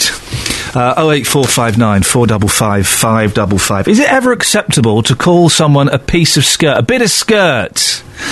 This new uh, documentary about um, Luton Police, which I'm looking forward to, starts tonight on Channel 4. Uh, Detective Constable Gary Hales, we think that's his name. We're not 100% sure. Well, the papers aren't. The papers Got him two different names. Give him two different. Let's assume he's Mr. D- Detective Constable Gary Hales. He's shown referring to um, uh, uh, the victim of uh, a shooting, his fiancée, as some bit of skirt. Now, we'll put that to Colette Paul and Olly Martins a little bit later on in the show. But is that phrase ever acceptable? Dealey doesn't see a problem with it, but then Dealey is from 1982. Yeah, he is Sid James. I would have a problem with it. I think it objectifies women and reduces them to, what, an item of clothing. Would you like it if we called you a bit of pants? Well, we're not. I'm not calling you. A, the, the, the term is not a bit of knickers. All right. A bit Sometimes of, yeah, there's no, a- pants as in trouser pants. I no, don't say that. We're not America. They're trousers. A bit of trousers. I wouldn't mind that. sound the same. You're, he's a nice bit of trouser. Oh. What? Ugh. Yay! No, in fact, in fact, I insist that you call me a nice bit of trouser. Well, if Not you a nice one. bit. what? A bit. Uh, There's some texts. go on then. Let's do them after the news. All right then, fine, boss. Across beds, Herts, and bucks. This is Iain Lee. BBC Three Counties The, Radio. um, The reason, hello, this is Iain Lee, Catherine Bowles there. The reason for the slight delay was we were discussing Joe Longthorne. Yeah. And whether she, uh, we were, I was making a Joe Longthorne reference, uh, and she got it, and I said, oh, it's nice working with an old woman who gets my references from the early 80s. It's not that I'm old, it's that I'm common. And I think, it, I think Joe Longthorne, it's a class divide. Totally is. My granddad had all his tapes. Did he have tapes, Joe yeah. Longthorne? Yeah, he was a singer. Yeah, but uh, uh, No, but a proper singer, not. Miss Shirley Bassey, He did that. diamonds are forever. He did all that, but he did some straight did he? Well, stuff. Yeah. He's um, he was very poorly, wasn't he? He's still he's still around. He had cancer, I think, and he's but he's still around. Joe Longthorne was, for those who don't know, for those middle class and upwards, was uh, um, 80s entertainer, bleached blonde. Was he? Handsome in a sort of 80s way. was he the impressionist? He was as well. Yes, he could do. He was proper sort of club style comedian type. He could do Shirley Bassey. Yeah. And that was it. That was Probably his act. He was Everyone always on. Um, uh, uh, he was always being commanded by the uh, the royals to do a variety performance. By the way, Hello. I caught a bit of the Palladium yesterday. The what? What the hell is that? Sunday night at the London, Pla- London Palladium. Heck, it was 1982 again, except not as good. What was going? on? I, didn't realise Someone was. went on holiday. What? f- Someone went on holiday. Who was hosting it? Um, Jack Whitehall. Um, but he wasn't doing his usual Jack Whitehall. He was doing Jack Whitehall at the Palladium. Okay, so he wasn't being rude. Not as not as rude, Oh, no. dear. So, which was disappointing always. Um, but it was just rubbish. They had Gemma Arterton, who is a delightful actress, Oh, Yeah. very talented. Yeah. She came on and did a bit from some musical where they're all talking about walking out. I think there might have been a little hint to the audience that maybe they should leave now. How bizarre! Yeah, it How was bizarre! just it was bizarre. just weird. It was just weird. Well, they should get Joe Longthorne on there to They do his to. Shirley Bassey. Yeah, they ought to wheel him out. Who? Uh, uh, Joe Longthorne. There was also the guy. And my sister used to. Mike wi- Yarwood. Yarwood, of course, and this is me. yeah, it's the same as all your impressions, Mike. Because I hate impressionists; they're so smug. Impressionists and jugglers. But there was a comedian in the, and I, I cannot remember his name. And my sister used to annoy me as a kid by doing his catchphrase. I'll stop, Mum. She's doing his catchphrase again. And he, he It wasn't Stan Boardman in the Germans. no, no, no, no. Bum in the chip shop. No, he had like a sort of pale face. He was dressed up in a prison suit with like little arrows on, and he'd go slither. Ah! Do you remember that? No. Who the hell was that guy? His whole act was him dressed in a prison suit, going slither. He's I'm doing hand arms movements like as well, jazz hands. Slither. And my sister would do that to me, and it would annoy that. I was about six. This is about late seventies, early eighties. Who? Oh eight four five nine four double five five double five. Who was the comedian that used to go slither? Oh, stop saying it. Uh, You see, you see, that's the the, the the the reaction I had. What was his name? Oh, it's going to bug me now. It's going to bug me. Oh eight four five nine four double five five double five. Something that's bugging some people is the latest Matalan catalogue. Oh, you you are so professional. Oh, I know. You are the professionalism this show lacks. I've yes. got a text on it. What, what is the, Mat- the The Matalan Matalan catalogue? has eight children all dressed in animal onesies. Someone's noticed that the black boys, so two, of black them. boys, are wearing monkey outfits. Although uh, we had to look to find out what the animal was because one of them looks like a bear. I, th- th- I've got those suits my boy, and we bought them uh, thinking they were bears. It does say, if if you uh, look at it online, it does say that they are monkeys. So s- someone has taken exception. What they found, they've quoted someone without a name saying it was awful, and they've also got someone off Twitter saying it was racist. You could find anybody off Twitter to say anything's racist. Exactly. Trust me. Things get shoved around and people uh, cast judgments. That's what Twitter's for. Yeah. Um, but we've got some text on this one. It says, with reference to the golly. Oh, we were talking earlier on to Sonia, who is black. She's from Luton. She says she actually collects gollies Yep. because they just remind her of being a kid. She doesn't see anything racist about those, and she certainly doesn't see anything racist about monkeys. Yeah. Um, so we've got some word here from Liam in Bletchley who says, with regards to the golly and perceived sexual innuendos, he's talking about the bit of skirt topic as well. Oh, right. We- Two in one. Yeah. It's like tiptoeing around the potential minefield of others' sensibilities. In most cases, it's just a bit of fun. I get stick for being Scottish and I take no offence. I think that you can get with much if careful who it's directed at and in what manner it's done. Um, yeah, is there, we're going to send Justin out on this in a little bit. He's got something else for us at the moment. We will send him out on the monkey thing. I don't think. I think. I don't think people consider monkey in its generic term to be at all racist. Although saying that, I do as a white middle class guy with you know those attitudes. I do check myself if I'm talking to a little black kid, and I, I don't say, "Oh, you cheeky little monkey." And I've actually stopped myself saying that, and I refer to kids But as isn't cheeky it little sad monkeys. that that's even in your mind? Maybe one day we'll just be able to talk to each other like people without having to second guess Hey, ourselves. I felt bad in the car yesterday because I was driving on the motorway and there was um, uh, a little girl looking at me out of the, the side of her window. So I was waving and pulling silly faces, as we used to do in the 70s. Yep. In the 70s, it was full, the cars were full of kids turning around waving to the car behind. in fact, with us, it was a game. We'd count how Yeah. many. Sometimes you'd get the LV sign back, which was rude. so I was waving to her and pulling a silly face, and then I thought, oh, blimey, what are her parents going to think? So I stopped. Because people might think you're a bit weird. Oh no. Uh, on the subject of um, uh, the, the skirt, bit of skirt. Here, here you go, Justin. This is Carpet Martin on a bit of skirt. Yeah, go on. Carpet Martin says, a bit of skirt is a dreadful way to refer to women, even the fit ones. Just a bit of banter as far as I'm concerned. He's also got an update on Joe Long. Do you remember Joe Longthorne, Just? Oh, yeah, former guest on my show, the legend that is Joe Longthorne. He's got, uh, Carpet Martin says, Longthorne update. He lives next door to my mate in Blackpool. He still gigs. Fantastic. There we go, you see. Yeah, go on, Joe. Justin, a bit of skirt. The reason we're talking about this, a copper in Luton has described um, the fiance of someone who got shot as a bit of skirt. Yep. Fascinating, really. As I say, I don't think there's anything wrong with it, um, saying it down the pub, but I think. For this particular case, I think it's very, very wrong. And of course, uh, this Fly on the Wall documentary this evening, Channel 4, 9 o'clock, is uh, in 20 parts. I can't wait for it. I think what the officer said here when you think about what he was saying in general, I think was totally wrong. But you asked me earlier Yeah. to go out into the streets and ask ladies, would they be offended if somebody referred to them as some piece of skirt? Some very interesting views here, boss. Here's what happened. I would be offended if he says that because it's a bit of a rude word to say. Find it annoying. So you wouldn't take it as a compliment? No, I won't take it as a compliment. No, I take it being a rude word, annoying. If somebody said that to your face, okay, obviously somebody may say it behind your back as a bit of banter, but if somebody referred to you as some bit of skirt to your face, what do you think you might do? I punch the person and walk away. I'm not going to mess. Listen, I'll let you go. Thank you very much. a bit insulting. So really, yeah, I wouldn't like it Some of my friends use that term. Tell us why it's so insulting. because it, it, it doesn't involve you as a person. You know, it's just a sort of like a bit of product, really. Piece of meat. A piece of meat, yeah.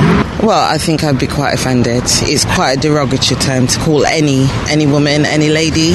So yeah, I'd be quite offended actually, and I think I would want to actually take that further. To be honest, like I said, obviously the officer he should be reprimanded or. So, madam, somebody refers to you as a bit of skirt. Would you find that highly offensive? Not at all, not in the slightest. Tell me why. Because I refer to men as several things, all kinds of things. It depends what the man's wearing. There's a lot of women I've spoken to who said, you know what, I'd be highly offended by that. You're almost describing me as a piece of meat. Do you think these women are just a bit too sensitive? Yeah, highly strong. Get over it. Do you know what I mean? It's a bit of banter, a bit of fun. I've referred to men as several things, and yeah, meat. Look at look at the meat on the man. Yeah, definitely. Why? Look at the meat on the Mm, man. Exactly. This works both ways. Yes, it's serious because we're talking about a documentary that's going to be shown to millions of people this evening.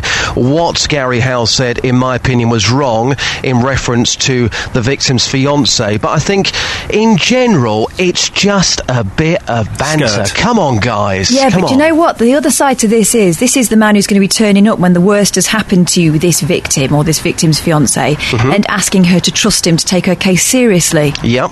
Again, Dealey's agreeing with you on that, I think, Yeah, that it's but totally professionally- inappropriate in this. Professionally, I was there that morning when he was shot, and the community were were in tears. It was terrifying for them. So yes, I agree. On a professional level, this man knows, of course, uh, this is being filmed, so it's not technically office banter But because. outs- outside of a police environment, you think it's just a fair bit of yeah, bants. You're down the pub, if you're going to the football with your mates, this is what lads do. We need to get real here, and as that lady well, said we there can as get well. re- we can get real. Yeah. But is it? But do, do we? Is it completely? I mean, but where do you draw the line? Look at the jugs on that. Where do you draw Well, the you line? wouldn't say that, but I think if you describe somebody as some bit of skirt, I think there's nothing wrong with that because this works both ways. You heard the lady at the end there saying, "Well, I describe men in similar ways," so it works both ways. Justin, excellent stuff, mate. Uh, Hmm. We're going to send you out on this Matalan monkey outfit race row, as it's described in uh, um, uh, the Sun. I was so sad listening to your comments earlier. Which ones? When you said that, that you wouldn't refer to a, a young boy as a cheeky monkey just in case. Yeah. How sad is that? It's really sad. It's really sad. But in fairness, that probably comes from me. That's Hmm. probably me with kind of my white middle class chip on my shoulder. That, that's probably me being oversensitive. I'm, I'm pretty sure if I said it that, that I wouldn't get that it would be all right. Mm, but you're thinking it. What I have got for you, if you want, I can tweet you a photograph of me in my monkey onesie. Would you like that? Uh, mate, I can't think of anything I'd rather see so you're morning. what five, three in this uh, this picture? What? Uh, what? Uh, selfies? How many? How old? No, how old were you? Oh, well, um, I was. Uh, it was last year. So what? Thirty-three. Okay, that that's um, fine. Justin, thanks very much.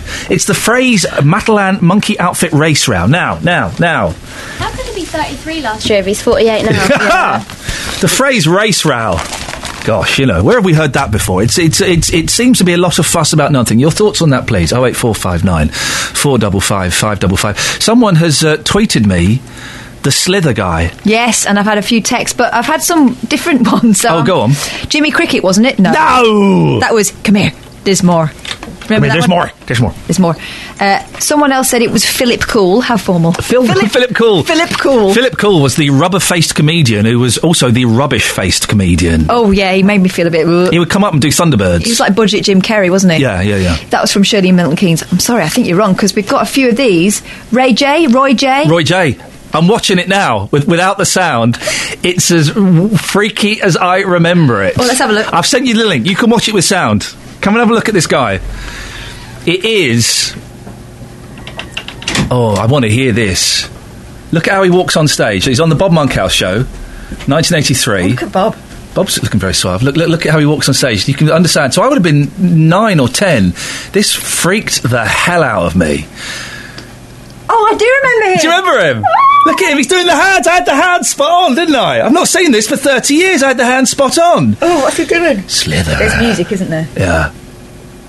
I tell you what, we'll get, can, can we can we can we um, pull Roy J off, Kelly, and um, we'll play it out on the air? Can we do that? Mm-hmm, yep. Yep, excellent stuff. Oh, I'm, I'm reading the Roy J story. It's very, very tragic. He died penniless in 2007. We'll play some Roy J later on and see if you remember him. What a strange, strange thing to have popped into my head. Slither. As we head towards the weekend, it turns more unsettled and certainly cooler from the weekend onwards. I like it cooler. Hey, Kelly, what's wrong? You look upset. Are you in a bad mood? I am not in a bad mood. All right, I'm just asking. Just asking. 08459 455 555. We'll have uh, the latest on Roy J in a little bit. I can see Catherine watching his act and laughing. Are you laughing um, hysterically because it's funny and No, stands I'm the test really of time? uncomfortable. He did the Schweppes advert as well. What do you mean? They're weird. Did he do that? No, that's oh, that's, that was the square. Square Crisps, yeah. That was Lenny Henry. Yeah. No, this one. Oh, you remember this one? Okay. Well, it's Roy J Day here People on. uh, at a disco and it, they've been sped up really fast. Yeah. He goes, they don't need the secret.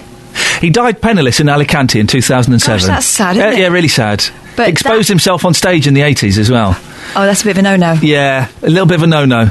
It's a shame. I'm, I'm going to. Well, that's my day, spending uh, reading up on Roy J. So thank you for that. I can't remember why we were talking about him. Anyway, on to perhaps slightly more serious issues. Over the weekend, British warplanes have been involved in their first missions against the Islamic State group in Iraq since MPs voted to approve airstrikes. Tornadoes have taken off from Cyprus armed with laser-guided bombs and missiles and returned several hours later. They haven't fired at any targets, but gathered information for future attacks. I can speak now to Alistair Burt, a former Foreign Office Minister and Conservative MP for North East Bedfordshire. Morning, Alistair. Morning. Uh, you backed the motion uh, giving the go ahead for military action. Why? Because this uh, terror group, and by the way, please don't call them Islamic State because that will offend a fair number of your listeners. This bunch of criminals are neither Islamic nor a state, and uh, we need to find another term to describe them. But they pose an imminent threat to our interests. They have killed British citizens.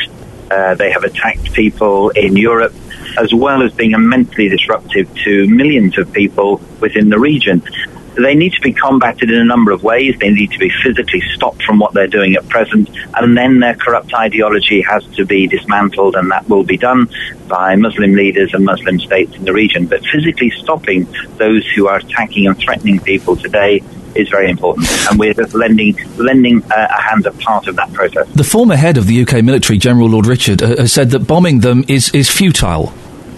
I don't think it's futile. I think David Richards uh, said quite rightly that in order to end this uh, this this threat, there will have to be action on the ground, and there are people fighting them on the ground, uh, Kurdish forces, uh, the Free Syrian Army, and others, and that job will certainly have to be done. But I think being able to strike at their convoys as they move forward to attack positions as the Americans have already demonstrated, and Saudi and United Arab Emirate planes have demonstrated, can be effective, and that work must be done. But it can't be done in isolation.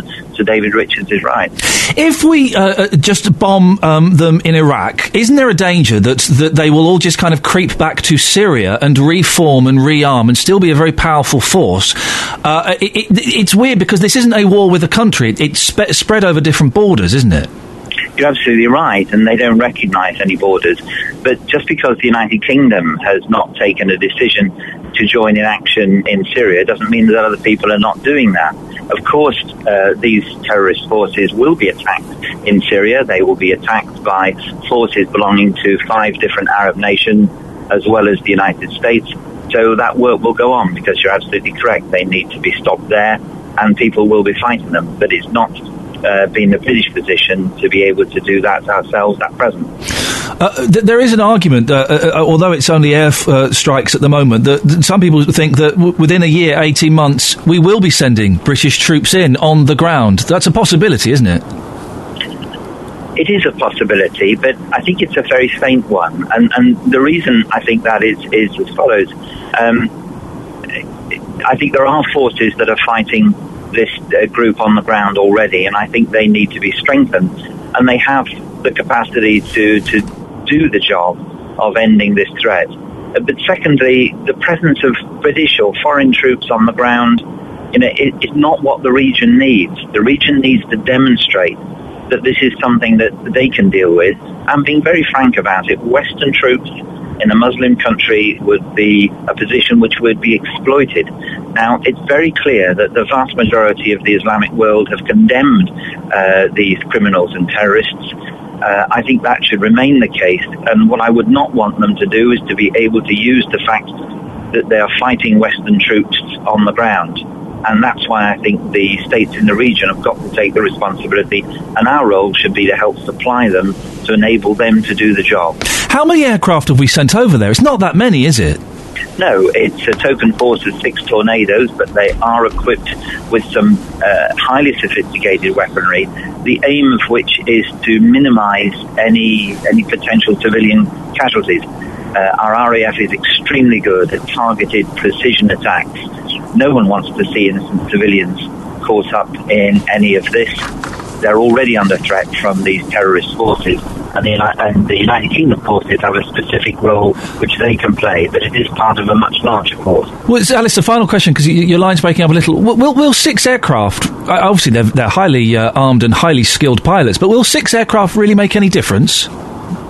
It won't make a large difference, no. Uh, the difference is made by us being part of a large alliance of states that have come together to meet this threat. Our presence is important, our intelligence and logistics are important, and it's important to those who are looking for friends to deal with this menace that they can count on the United Kingdom, and that we can say that we are protecting our own citizens who are already under threat from this organisation. So I'm going to let you go because the line isn't, is, is breaking up slightly, but I appreciate your time this morning. It's Alistair Burt, who was uh, a former Foreign Office Minister and is a Conservative MP for North East Bedfordshire.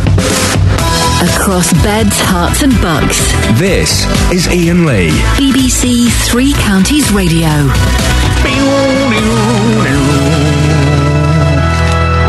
Your thoughts on that? Here's something. I was supposed to be on Sky News on Sunday morning. Okay, I go on there occasionally to review the papers, and I got a phone call on uh, the Saturday afternoon saying, "Ian, I've got some uh, got some bad news. We're going to have to cancel you tomorrow because of uh, the, the airstrikes. It looks like there might be airstrikes overnight." And I said, "Oh, well, that's a shame. Well, at least I get a lie in." And the, the girl said, "Yeah, well, every cloud has a silver lining." And then she went, "Oh, maybe I shouldn't have said that." Every cloud has a silver lining. Wow. Thank, thanks, ISIS. I get a lion. That's uh, that's the silver lining there. Billy's in Abbots Langley. Good morning, Billy. Yes. Good morning, Billy. Good morning. What can I do for you? Ah, yeah. Well, I, I'm uh, um, uh, ringing. Uh, well, I, I rang again because uh, uh, in your, your this morning I, I listen every morning to your uh, your program, and this morning someone uh, sort of mentioned or complained about the the palladium uh, that which Yes. was on the show last night, on the wireless last night. And uh, the week before. And I would like to uh, just confirm that it was the, uh, a terrible program. I thought you were phoning up to defend it, Billy. Um, defend it. I'm not defending it. I'm saying it's the most terrible program I've I've uh, I've ever heard because in front of me. I've got uh, a, ma- a, a, a, book now written by Irene Holland. Oh yeah, and she was a tiller girl. And it's Oh, got cheeky. Yeah, Yeah. Tales of a Tiller Girl and some. Lo- I know her well because she comes to a pub at uh, at, uh, at Bourne End. I bet when you were a younger man, you never thought you'd be sharing drinks with a Tiller girl. Well, no. Well, I'm uh, I'm uh, uh, uh, I'm 94. You see. Good lad. So uh, uh, all the tales of her uh, being at the uh, Palladium uh, in her book here, and uh, with uh, Frank Sinatra, Bob Hope, uh, Danny Kaye. Uh, uh, I mean, nowadays uh, uh, Palladium program doesn't even have an orchestra. And uh, um, So that was what was lacking last night was an orchestra. And also, you're right, they did have people like Danny Kaye on. They used to have huge stars. Uh, uh, exactly, and because I I used to uh, with my my past wife, we used to go to the Palladium every Sunday night, and uh, we used to stand at a. Uh, because it was a broadcast, and, and, and we used to stand at a, a telegraph pole uh, uh, or a, a lampshade right opposite the door. Yeah. And at quarter to eight, if there was any spare seats, uh, You'd sneak the- in. The, doorman would beckon you in. So sometimes we to fill up uh, uh, empty seats because it was uh, a broadcast. Uh, we we sometimes got i- we was in the first row, second row. Billy, listen, I have to interrupt. Are you okay to hang around for a couple of minutes? Well, yeah, well, I'm, I'm not going anywhere. Because I want because there there might be some people who rec- you're a little bit of a celebrity on BBC Three Counties Radio. Did you know that? Well, well, I, I've been around. A You and Billy, stay there. I want, dear listener, that, B- Billy, we'll speak to you after the news. Can you guess who Billy is? You will have heard his voice. You will have heard Billy's voice many, many times. But who is the mystery voice? Oh boy, oh boy, oh boy. There'll be p- street parties in certain parts of Uxbridge when they work out who Billy is. He's a legend of BBC Three Counties Radio, but who is the mystery voice in Abbots Langley? Exciting times here at BBC Three Counties Radio. Yes, just before the news, you would have heard a mystery voice. We've put the mystery voice on hold. Want to find out exactly who it is? Keep listening after half past eight. We will try and solve that and maybe a couple of other mysteries. It's exciting. You excited, Kath? I'm so excited. Ah, you just can't hide it. If you're about to lose control, do try and fight it. okay, thank you. What else have we got coming up on the show? Well, a new uh, documentary, Fly on the Wall series, following Luton Police, starts on television tonight. Is it a good idea, or is it slightly insensitive? And also, the monkeys. Uh, do, do- anybody still find a racist connection? Matalana, in inverted commas, in trouble. I've seen these race row stories being made up from absolutely nothing, and I suspect it's it's some journalist who's got a bee in his bonnet and wants to kick up a stink. What do you think? 08 459 455 555. Across beds, Herts, and bucks. This is BBC Three Counties Radio. Now, the campaign group Justice for Leon has reacted furiously to a Channel 4 documentary that starts tonight. Leon Briggs, of course, died last November after being taken into Bedfordshire police custody. His family and friends have been calling for greater transparency and body worn cameras ever since, but they take exception to this kind of coverage. Well, joining me now is the Chief Constable of Beds Police, Colette Paul. Colette, why did you decide to take part in this programme? Good morning, um, Iain. Um, I decided to take part, and it is a huge risk, isn't it? Letting lots of cameras, static cameras actually, behind the scenes, filming everything you do over a period 24 hours. It is a risk, but I thought it was really, really important to be open and transparent with the public, and I thought it was a good way to do that. Um, I think it's a risk that's worth taking. Um, I am confident in the professionalism work ethic of my staff, but I also think the public have the right to know about policing. They certainly pay for policing and have the right to know what we do and how we do it. So it's in that sort of openness and transparency. And as you know, probably, Iain, from speaking to you in the past, you know, I do believe in being open and transparent. Oh no, and we we appreciate the times you come on. You you are- you, you kind of uh, shoot from the hip and say it how it is. Whose idea was it? Was it did the TV company come to you, or did you approach them? No, they came to us, but that was very many, many months ago. It was round about um, January the year before last. So Okay. a long time, obviously, before um, the death of Liam Briggs. Mm. Uh, and did, did was any money exchanged? Did the pol- do you or the police force make any money out of this? We certainly don't. Um, what they did do is offer um, offer some uh, some money for obviously doing that, but we asked them to give it to four charities. We were very keen not to make any money ourselves out of it at all. And did you have any editorial control? Um, of course not. What I did do um, was have a legal agreement, and you know I enforced that obviously with the company around a couple of cases, including Leon Briggs actually, um, and also had uh, my officers when they, you know they've seen some of the series just to check. I had uh, someone from our complaints department, someone from our comms department, and a chief inspector from, uh, or inspector from our operations department, just looking to make sure from our perspective uh, that we would deal with any issues coming out of it. Now that didn't mean we have any editorial control at all. We didn't. Um, but what it would mean is if there were any issues that we make sure we dealt with them um, in, internally, you know, within the force. Okay, so so uh, I'm sure you've seen the Daily Mail today. Um, I haven't actually Oh. yet, but I'm sure you'll tell me what it Ah. says. I've not had time I, yet. I would suggest the Daily Mail, page 33. There's a, there's a nice picture of you. Yeah. There's also a uh, picture of. Uh, now, we have two different names. It's, it's Gary Hales, isn't it? Detective Constable Gary Hales. It is, yes. He's shown referring to um, the girlfriend of Atif Ali, who, of course, uh, um, uh, was shot, referring to the girlfriend, uh, his fiance, sorry, as some bit of skirt. Yeah. Can I just say, when you do a program like this, um, you would probably know that, not everything that's said is absolutely perfect. It's not a perfect picture. Um, I know that Gary said that within an interview. Um, when I've asked Gary, you know, around that specific incident, how he explains it, it's part of the interview process. So it's not directly to you know, to the member of the public. Obviously, that would be absolutely, totally, and utterly unacceptable. He claims he's using the vernacular um, dealing with a suspect. Now, obviously, I don't always agree with what's said. I won't agree with everything that's said throughout this program, um, uh, Iain. Um, you know, when you do this, that's what you get. People will say things, um, and you just, uh, you know, got to got to take that on the chin when you open up the doors to um, to the media. He goes on to say, What's this girl like then? Is she a bit of a looker? Why would you want to do 15 years in prison? Yeah, he does. Yeah, he does say that. In the- uh, it, there's, a, there's a quote from you here which you can tell me if it's right or wrong. Yeah. It's forgivable, but not what I would want someone to say. It's banter in a working environment. Is that acceptable yeah, I banter? certainly don't, don't remember, certainly do not recall saying it's banter in a working environment. Um, uh, a newspaper making up a quote. Who'd have thought it?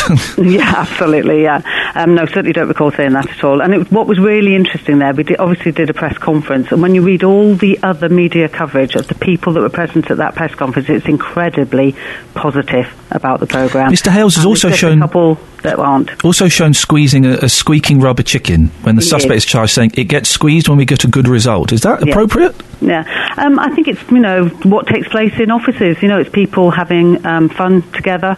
Um, it's what takes place in offices. I've said right from the start I wouldn't agree with everything that takes place in the program. You know, it wouldn't be what I would say, um, but I take that. Um, you know, when you open up your doors, that you will get people commenting and saying things that you wouldn't say personally.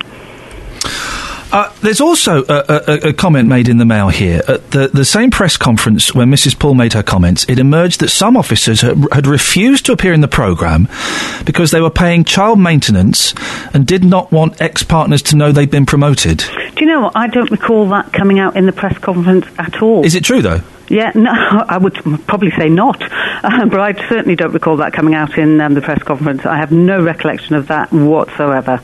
So you're saying that there are not some officers who refuse to be in the programme because they didn't want their ex partners to know they've been promoted? Saying, I mean, obviously that's something I don't know. What I will say is some officers wouldn't want to take part in the programme, and we didn't. Um, any anyone that didn't want to make, take part in the programme, obviously we wouldn't um, didn't uh, film them, as same as we did with uh, everyone else that didn't want to take part. Okay. Are you not worried, Colette? Because hey, listen, I've worked in TV, and uh, everyone who works in TV um, says one thing to someone they are interviewing or they are following around, but really, they're, they're, they're wanting. They're wanting to get the dirt. They're wanting to get the things that are going to make people look uh, less than perfect, aren't they? This is not going to be a puff piece, and there is a chance that this could backfire on you spectacularly. Um, as I said to you right at the very start, um, Iain, uh, you know, you always take a risk when you open up your doors. That's what you do. But as a chief constable, I take a risk day in and day out with everything that I do.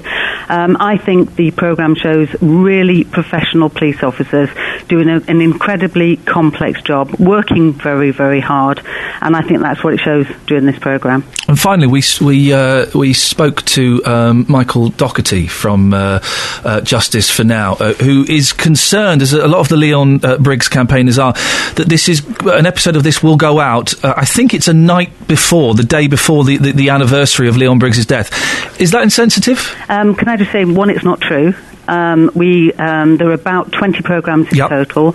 Uh, the first five finish at the end of October, before the anniversary of um, Liam Briggs. Is it November the fourth, the anniversary? It is. Yeah. It is. And can I just say, we purposely ensured that we did not have a programme going out around that time. That would have been insensitive. Okay, so there's so there's So a break at the end of October. When does it pick up again? Do you and know? it picks up, I think it's January actually. Oh, okay, Um, okay. What they've told me to do. And then they're doing further later in the year as well. So it's spread out all the way through next year.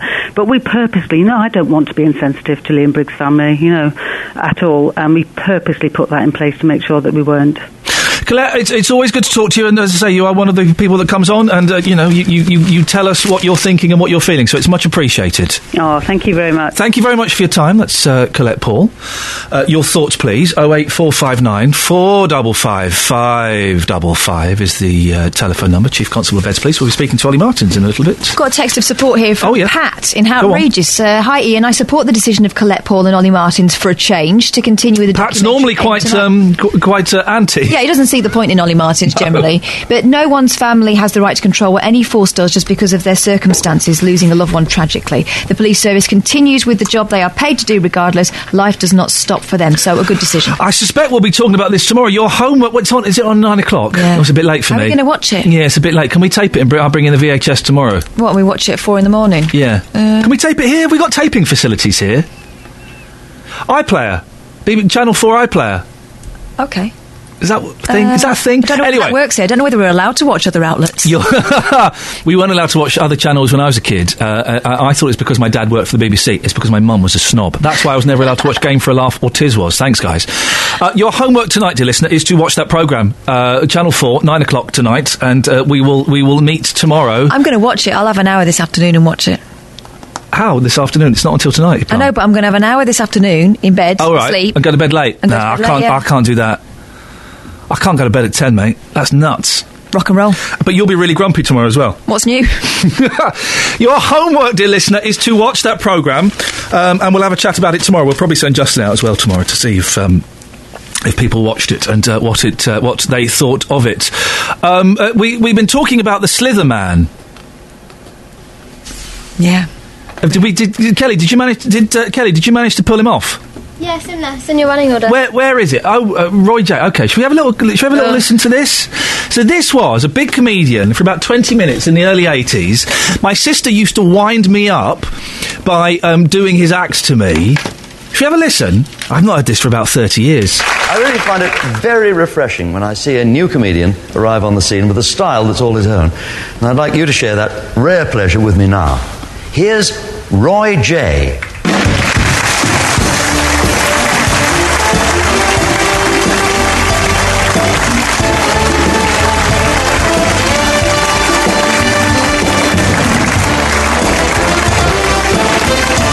Strong opening. Well, a stranger in a black sedan, don't you hop inside my car. I've got candy floss, I'm a traveling man, and I will take you to the nearest star. Hey. Hi, weirdos. I met a guy outside tonight. Slither. Ah. Um. Oh. Died Now, the late- did he? Yeah. taking a look at the trains and disruption on East Midland trains between Luton and St Pancras International, also affecting Thameslink. Um, they're expecting that to be like that till about 10.45 this morning. Oh, bum! Nicola Richards, BBC Three Counties Radio. Sorry, Nicola, I just got so upset by that. Tomorrow night from 7 here on BBC Three Counties Radio. Gosh, those guys uh, really are funking it up, aren't they? They are. They are so funky. Did those you guys. watch it? That, that was a trail for sport. Oh, not why- strictly. Oh, why did it start with Strictly then? Because they're trying to cash in on the uh, the ambiance, the success of Strictly. They're trying to cash in. Oh, yeah. Well, I watched Strictly.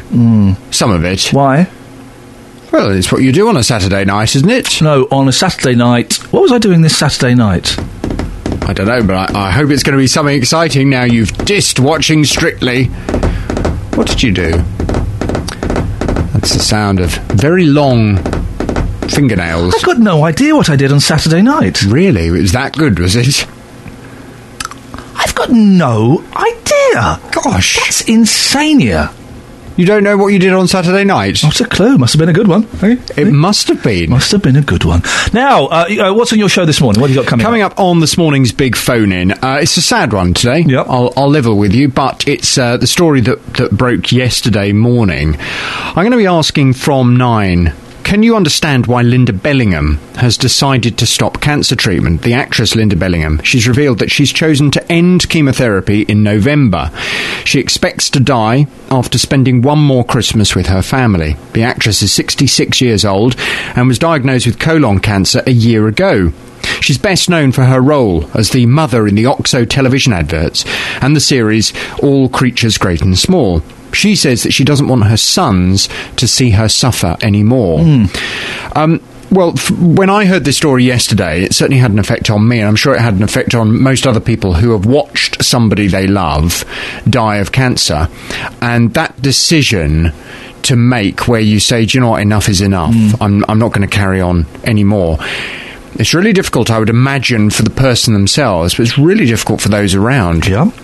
I just wonder how her family feel, you know, because they they love her, they want her around for as long as possible, I'm sure, and they must be, they must have greeted the news with mixed emotions. I would have thought. On one hand, of course, they don't want her to suffer, but on the other hand, they want her to go on for as long as she possibly can. Hmm. Well, from nine this morning, I want your views and your experiences. Most importantly, can you understand why Linda Bellingham has decided to stop cancer treatment? Perhaps you've watched someone you love go through cancer treatment, and you absolutely can understand why there gets a point where you think, do you know what, enough is enough. This cannot continue any further. Your calls, please. I know it's going to be a tricky one, but your calls from nine on 08459 455 555. Across beds, Herts, and bucks. This is Iain Lee. BBC Three Counties Radio.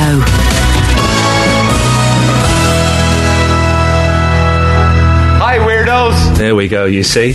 We, the show's got a catchphrase. Hi, weirdo. I like that. Hi, weirdos. There we go. Thank you very much. Roy J lives on. Who'd, who'd have thought it? Who would have thought it? Oh eight four five nine four double five five double five. Surprisingly, or, or no, you had your hand up. Go.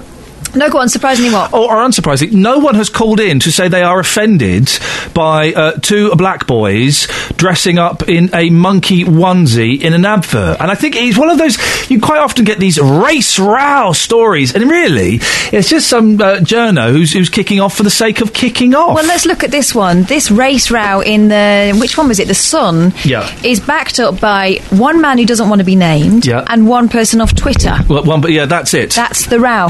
Um, we've got, but it got us on to talking about how careful we are with our language these Yep, days and yep. the whole monkey thing, Yes. whether it is a thing these days, because it certainly was in the 1970s and it certainly is in some Spanish uh, football terraces. Um, but this one from Daz, who um, said to me that cheeky monkeys said in our household to my children, even though my wife is black, there Yeah. is no issue here. I'm hoping that's the picture everywhere. I'm sure it is. I'm sure it is, but then you know, then I'm a white middle class middle aged bloke, Yeah. so you know, it's it's different for me. There's no denying it. Well, Justin has gone out and uh, taken that one to the street, so we'll uh, get his opinion. But no one so far, no one's phoned in furious at Not this. yet, but it could be that we've been talking about other things and people don't know. So Okay. talk to me about that. Oh eight four five nine four double five five double five. Talk to Kath about that, and if she likes what you say, then she'll you can talk to me. I'll put you on anyway. I don't mind. I've got no quality we, we have very, very low standards here, although that's not in any way a slight on uh, our next guest at all. Uh, more reaction to the Channel 4 documentary about Bedfordshire police that's going out tonight. The family of Leon Briggs, who died after being taken into custody at Luton Police Station, where the programme is filmed, say it's inappropriate. Well, we heard from Colette Paul uh, a few minutes ago. We can speak now to Olly Martins, the Police and Crime Commissioner for Bedfordshire. Why is this documentary going ahead, Olly? Well, um, this can be a very short interview actually because I just heard the chief constable. Yep.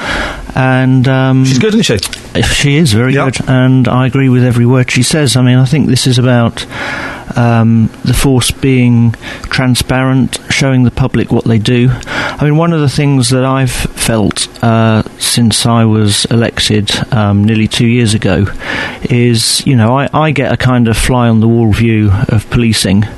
And I've long felt, you know, if the public could see, get that fly on the wall view that I get, um, then, you know, I think that would help um, raise levels of public confidence um, in policing and, and awareness of what our police do. And I think I think that's important. You know, public confidence is uh, in policing is a real premium at the moment. Um, you know, because I mention it often enough that.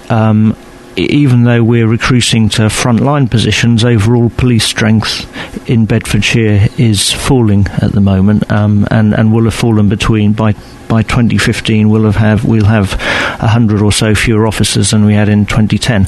So we absolutely need public confidence in the police to be as high as it Is can be. Is this the way to do it? Because I, I, I am worried. Worried. I'm, I'm slightly concerned that it's it's naive to take this project on. I've worked in TV. I know how vicious and ruthless the producers can be, and they'll say one thing to the person they're interviewing, but hoping they get something out. Mm. And they could film hundred hours, and twenty minutes of that could be bad. That's the twenty minutes that they'll focus on. Well, I think the the force did a lot of due diligence around this. Um, I, I became a I wasn't previously a viewer of 24 Hours in A and E, but I became a viewer of 24 Hours in A and E uh, to see what it was that that Garden Productions do, um, and I think that that's the kind of program that they're making. Um, for, of Bedfordshire Police, you know, it's not. It's far less sensationalist. I mean, yes, you know, there's got to be an entertainment value, um, but it's far more, you know, focusing on personalities um, than it is focusing on um, the s- sensational side of policing, and I, and I think that's, you know, that's important too. How many episodes have you seen? I haven't seen any. Oh. So you don't you don't actually know what it's focusing on if you haven't seen any. Why why, why did they not send you the, the, the preview DVDs? Well, you know, this is my role is strategic. The chief constable's role is operational. The chief constable uh, has seen uh, um, some of the rushes and some You of the You didn't think it was appropriate for you to watch them. I'm sure No, the I press mean, department well, would have sent you a DVD. That's that's the difference between my role and the chief constable's role. You know, she has she's in charge of the operational policing. This is an operational matter, um, but it's one where I absolutely support the decision that she's made. Oh, Olly, I'm, I'm confused. If, if if they made a documentary about Cass, it would be nothing to do with me, but I'd watch it. Do you not? Or if they made a documentary about BBC local radio, I'd, this is one of this is your police force. Did you not think to? to, to, what, I, I seems it seems strange to me that you didn't want to watch it. Well, I do want to watch But, it. but they I've would have it- sent you. They would have sent you DVDs. But that's the, you know, as I say, you know, that's the difference between I, I don't get down in the um, down in the detail. The operational day to day running of the force is a matter for the chief constable. But this isn't about the running of the force. This is how your one of your forces, how your force is presented to the public. It's a huge uh, gamble, as, as, as Colette Paula said. It, it's a bit of a risk. And I'm really surprised that you didn't either get sent or didn't phone up Garden Productions or Channel 4 Press Department and can we have a DVD of the first two episodes, please? Because that's how, that's how it works. I'm sure I'm sure I could have done, but I didn't think you know that's just not appropriate to my role. There is Why? a very well because there's a very hard divide, and it's set out in the legislation about the difference between my strategic role and the chief constable. But this isn't about this isn't about roles. This is about a representation of, of your police force on national television that could go one way or it could go the other. And you didn't want to check it out in advance. No, because that's the chief constable's job. You know, I don't. I don't. Uh, I wouldn't have had a uh, a veto over. No, she hasn't got a veto what was either. Going on over what was going on. Uh, the agreement that she referred to that sh- that uh, the force has with uh, Garden Productions is an agreement between. Uh, the Force and Garden Productions, not between me and Garden Productions. So this is. Um, But it's your police is- force. Yeah, and it's it's the police force for which I'm responsible and where I'm the bridge Exactly. between the public. It's the police force for which you're But the chief- responsible, but you don't want to watch the show in advance. You're, you're going to watch it like any other punter when it goes out on telly. Yeah, because the chief con- it's the chief constable's responsibility to be to watch a charge to watch a documentary about your one of your police forces. Well, and as I say, the agreement is between the police force, not me as the commissioner. But you're Uh, responsible for the. I'm really sorry to push this. I'm so shocked by this. You're responsible for this police force. They're going to be seen by eight million people tonight, I and you don't know what I it's going to show. Set, I set the strategic priorities, but the day-to-day responsibility for what the force does is a matter for the chief constable, who is a very senior public figure in her own right. So you have no idea what this programme is going to show tonight.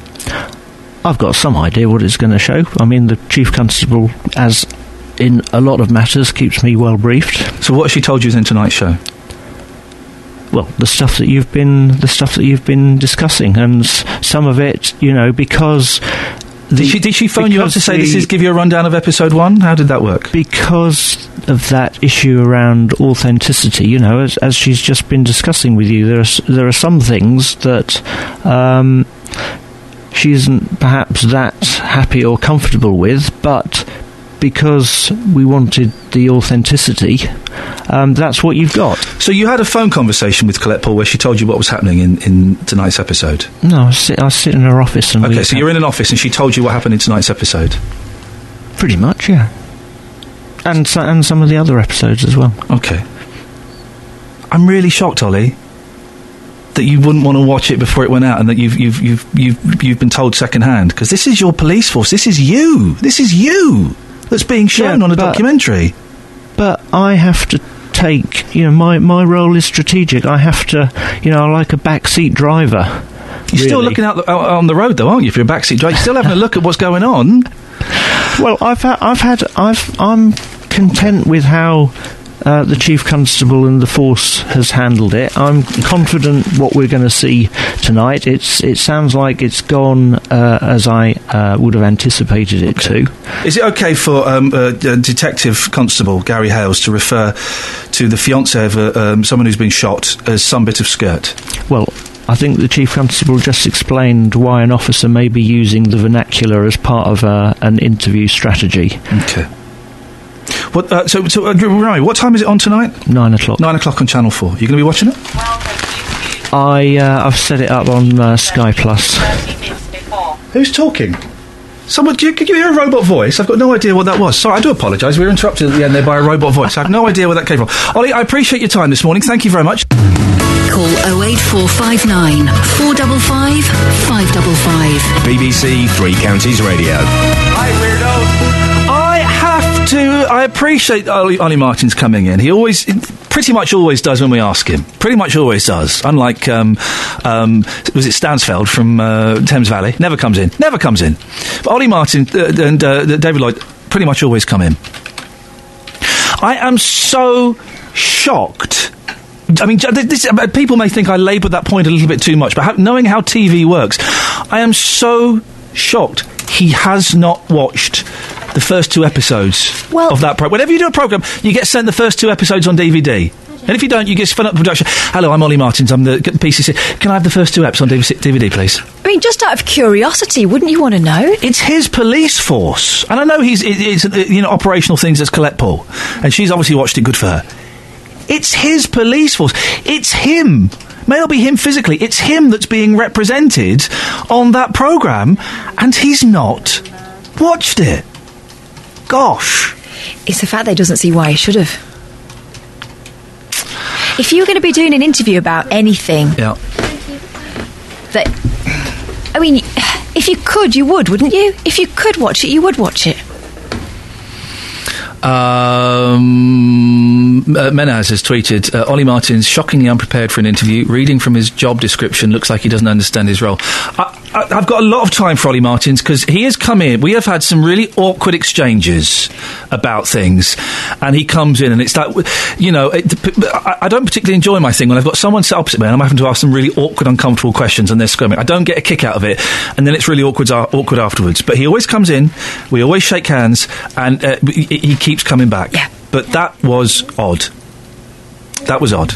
Oh eight four five nine four double five five double five. Don't forget your homework is to watch that program tonight at nine o'clock. We'll talk about it tomorrow. I'm lo- thoroughly looking forward to it. Now, now, at about five minutes to eight, we were joined by Billy in Abbots Langley. Good morning to you, Billy. Oh, yes, good morning. Have you worked out, sir, why you're such a celebrity? Well, well I, I, I suppose, uh, being 94, I've been, uh, I've been around a bit Good as uh, Toastmaster, uh, uh, 20, 20 years entertainments manager for Fred Pontin. So, Wow. Did you ever work with Roy, jo- Roy Jones? Roy Jones. Was that his name? I've forgotten his name already. Was that his name? The, the, the, the Slither fella. Roy, Roy, Roy J. J. Roy J, sorry. Slither. Roy J. No, the Oh. name doesn't Okay. ring a bell. Well, listen, me. Billy, I, I think you are oblivious as to why you are a bit of a celebrity on this station, on this show. Let me play you something. See if you remember this. That is one of the mysteries of Abbots Langley Fire Brigade. Oh, I remember it That's you! That is you, Billy. Oh yes. And we have treasured that clip, and we have we have. Uh, g- g- can you give it to us, Cole? Can you say that without that music, and that is one of the mysteries of Abbots Langley Fire Brigade? Uh, well, I still don't know the mystery of it. Oh, hang on a minute! We thought you knew the mystery. No, no, no, no. So, so many people have, uh, uh, have uh, who, who uh, speak to me. They say, "Oh, I heard you on television uh, on uh, on, on the Confusing wireless, television you and radio a lot today.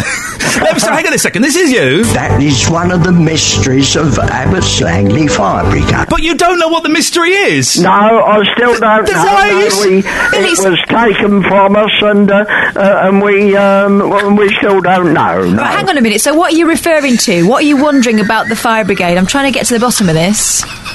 So, what? You lost the fire brigade? Well, I was um, uh, I, I, I joined the fire brigade in 19, uh, uh, 1938. Oh, I love village you, Billy. Yeah. And uh, and uh, uh, and it continued. You know, it was turned into a another uh, a fully operational uh, fire brigade with uh, uh, trailer pumps and all that sort of thing for for the wartime uh, cover.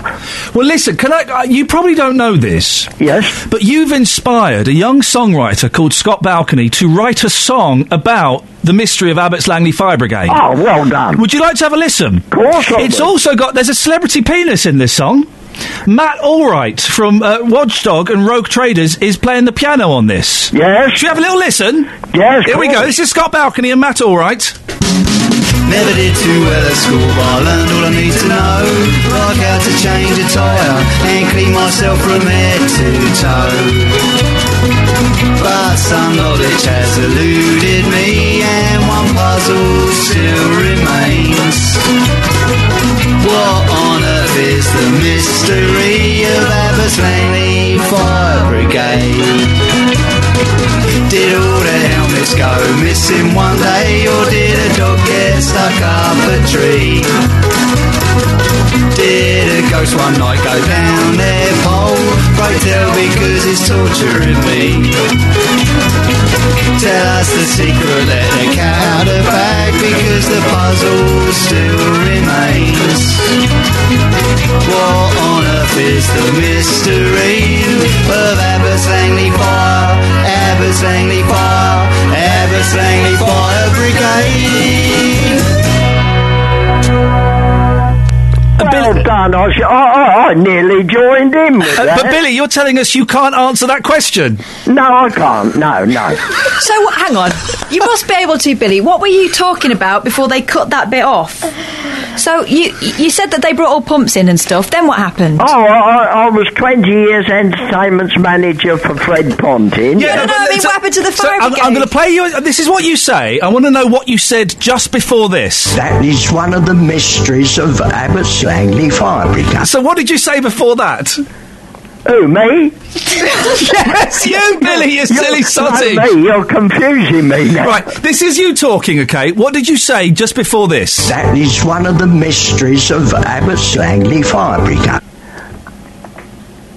Uh, You don't know, do you? no, I don't know. Not for a second. No, no, Oh. you, you, you prime me again on it. Right, okay. So what did you say just before this? That is one of the mysteries of Abbots Langley Fire Brigade. Well, I, I, I, I was. Uh, Don't mention Pontins. I was a member of Abbots Langley Fire Brigade, of course I was, else that, uh, that, that bit wouldn't have come up. Billy, listen, are you Billy, sound... Billy, can you just make something up? Hello, three. Just so we can end this. Just make something up. Is it haunted? What? Uh, Abbots Langley? Yes. Can I put you straight through? Stay on the line. Billy, listen, you sound very sprightly for 94. Well, well, I, I'm, I'll tell you what, I'm very lucky that, that my mind is, uh, uh, you know, is, is bright and uh, I've had a couple of hips and a, a pacemaker and You're I'm doing very still, well. Uh, I'm still active and, uh, you know, Billy. so I'm lucky. Billy, say hello to Aziz. Morning, Aziz. It's Asif from Milton Keynes. Oh, Asif, I do apologise, Asif. What, what, you, you claim to know the mystery of Abbots Langley Fire Brigade? I was listening to the radio when, when he was on that day. Yeah. On the same show. And it's about a fire engine, a fire appliance that disappeared. And they don't know where it went. Oh, Billy, is this ringing any bells? Any fire bells? That's right. It was a fire fire engine. Uh, no, but I don't know who said that. Uh, no, I don't. I think, I think you said it, Billy. I said it. Yeah. Well, there we are then. I'm going. Goodness me, I'm- I'm going round in circles. So hang on, Asif, what did remind Billy what he said? I can't remember the exact details. Oh, not you as well. But basically, there's a fire engine that had been around for a while. Uh, when that station closed, the engine disappeared, and nobody knows where it go- went. Wow. That was one of the mysteries. Of Well, Abbots if- Langley Fire Brigade. If Billy was in charge of it, no wonder no one knows where it went. Asif, thank you for filling in the gaps there. Billy, you, you are. Uh, this is the first time you've ever called me, isn't it? Um, You're not sure. well, well, yeah, I called a few uh, a little while ago about something. I can't even remember. Make sure for a second. Make sure you call again, Billy. You're a good sport, and it's a real pleasure to talk to you, mate. Thank you very much for your time. Ah, yeah. Well, th- thanks. It was th- this morning I rang because uh, I, I've, I've had this book Yeah. uh, w- uh, written by Irene Holland, and it says Tales, Tales of a Tiller Girl. About the London Palladium. at the London Palladium. Beautiful. I know her well, and uh, you know so many tales she tells Oh, me, bet. and, and so many places that I remember around the good old windmill of uh, uh, of London. Oh, the town. windmill. The windmill's a naughty place now. Oh, It's a bit naughty. It was well, then. What was Oh. it then? Oh, It was then, wasn't it? They used to do these sort of stationary strip teases. Uh, yeah, well, well, you see, what happened? What happened? The uh, uh, uh, uh, it was con- a continuous show, and the young ladies just had to stand motionless. And but when a bomb dropped, they, uh, uh, they uh, when a bomb dropped, they moved to dash down the shelter. So. I bet you're all hoping for a bomb to drop so you could watch them run about. Uh, well, that was the thing, you see. and Billy. everybody, yeah. Billy, listen, I've got a moment. It's such a pleasure to talk to you, mate. You, you will call again, won't you? Yes, very nice. You're, you're a really good sport. Thank you very much. Okay. See you later on. Bye bye. Bye. Never did too well at school, but I learned all I need to know. Like how to change a tyre and clean myself from head to toe. But some knowledge has eluded me, and one puzzle still remains. What on earth is the mystery of Abbots Langley Fire Brigade? Did all the helmets go missing one day, or did a dog get stuck up a tree? Did a ghost one night go down their pole? Pray tell because it's torturing me. Tell us the secret, let the cat out of bag because the puzzle still remains. What on earth is the mystery of Abbots Langley Fire? Abbots Langley Fire, Abbots Langley Fire Brigade. That is one of the mysteries of Abbots Langley Fire Brigade. I think I have to um, pay the BBC some money back out of my wages because I enjoyed that last 15 minutes way too much. Wasn't he wonderful? Well, Billy, we'll get Billy on again. Let's uh, see if we can get him on as a little regular. What a great caller. Thank you, Billy. The legend. I care about the victims. I do. I do. I don't hate people that throw litter. I don't Oh, I like do. it. very No, I hate them. I don't like their habits. I love them. I hate them. don't them. like what they do. I hate them. How can you hate someone you don't know? They're dro- dropping litter. I'm, I agree with Rob on that one. I hate them. Okay, fine. Yeah, fine. Oh eight four five nine four double five five double five. So there's an advert uh, in Matalan. I haven't got the paper now. Justin's got it. Um, re- remind us what the what the picture is, Catherine. Eight children, all in various onesies. Uh, Animal onesies. Yeah, so ladybird, unicorn, all these different things. It's the kind of fun thing that you can do up to a certain age, and then your kids become aware and they stop doing it. So, so get as many of those pictures as you can. Unless they're Justin Dealey, and he got one just last year. Wow. That's a Anyway, there are two monkey onesies. They happen to be being worn by the only two black children in the photograph. Someone sent me, um, um, um, Ken sent me uh, an email. It would, of course, be racist if the producer had made sure that the black boys didn't wear the monkey suits. It's a, it's, it's, Yemi's in Welling. Morning, Yemi. Good morning. What, what are your thoughts on this, please? I think the the the, the monkey onesies is is is cuddly, it's nice. Yeah. But I think that the the problem is, and where it's probably roused people and got their backs the wrong way, is that if advertising companies uh, use equally black children or black faces for adverts generally, Yeah. Uh, there won't be a problem. So I think what it is is the percentage of the black children that they use for the adverts are very low. So when you use a black child for an advert and then you put them in a monkey suit, it then seems like oh you won't use them regularly. Then when you've got a onesie suit that is a, um, you want to advertise, you think it's suitable to use a black child, and that's why it's it's got people. But there's, in this what I feel. advert, 25. I don't. I've got no idea. Someone will know better than me. I've got no idea what the percentage of the population in this country is black. But 25 percent of the children in that advert are black. That seems like a pretty fair percentage to me. For for that particular advert, if that's the case, yes. But then the question that you you would ask Yeah. is, if I were the one, I don't mind. I'm black. And um, I don't believe in any of this monkey stuff, but I can see why people might get offended. Why would to, to try and explain it to me? Because I'm I'm struggling a little bit. The reason people may get offended is because black children are not predominantly or equally used for advertising in the UK. But the offence in this isn't the the, the, the, the prominence of black children in adverts. It's uh, the, the, the so-called offence because I'm not quite sure how many people are offended. Is, is that they are the, the two black children in there are wearing monkey onesies? Yes, that that's the reason. If you use them equally for adverts, it won't matter whether they were wearing a monkey um, advert, a monkey suit or not.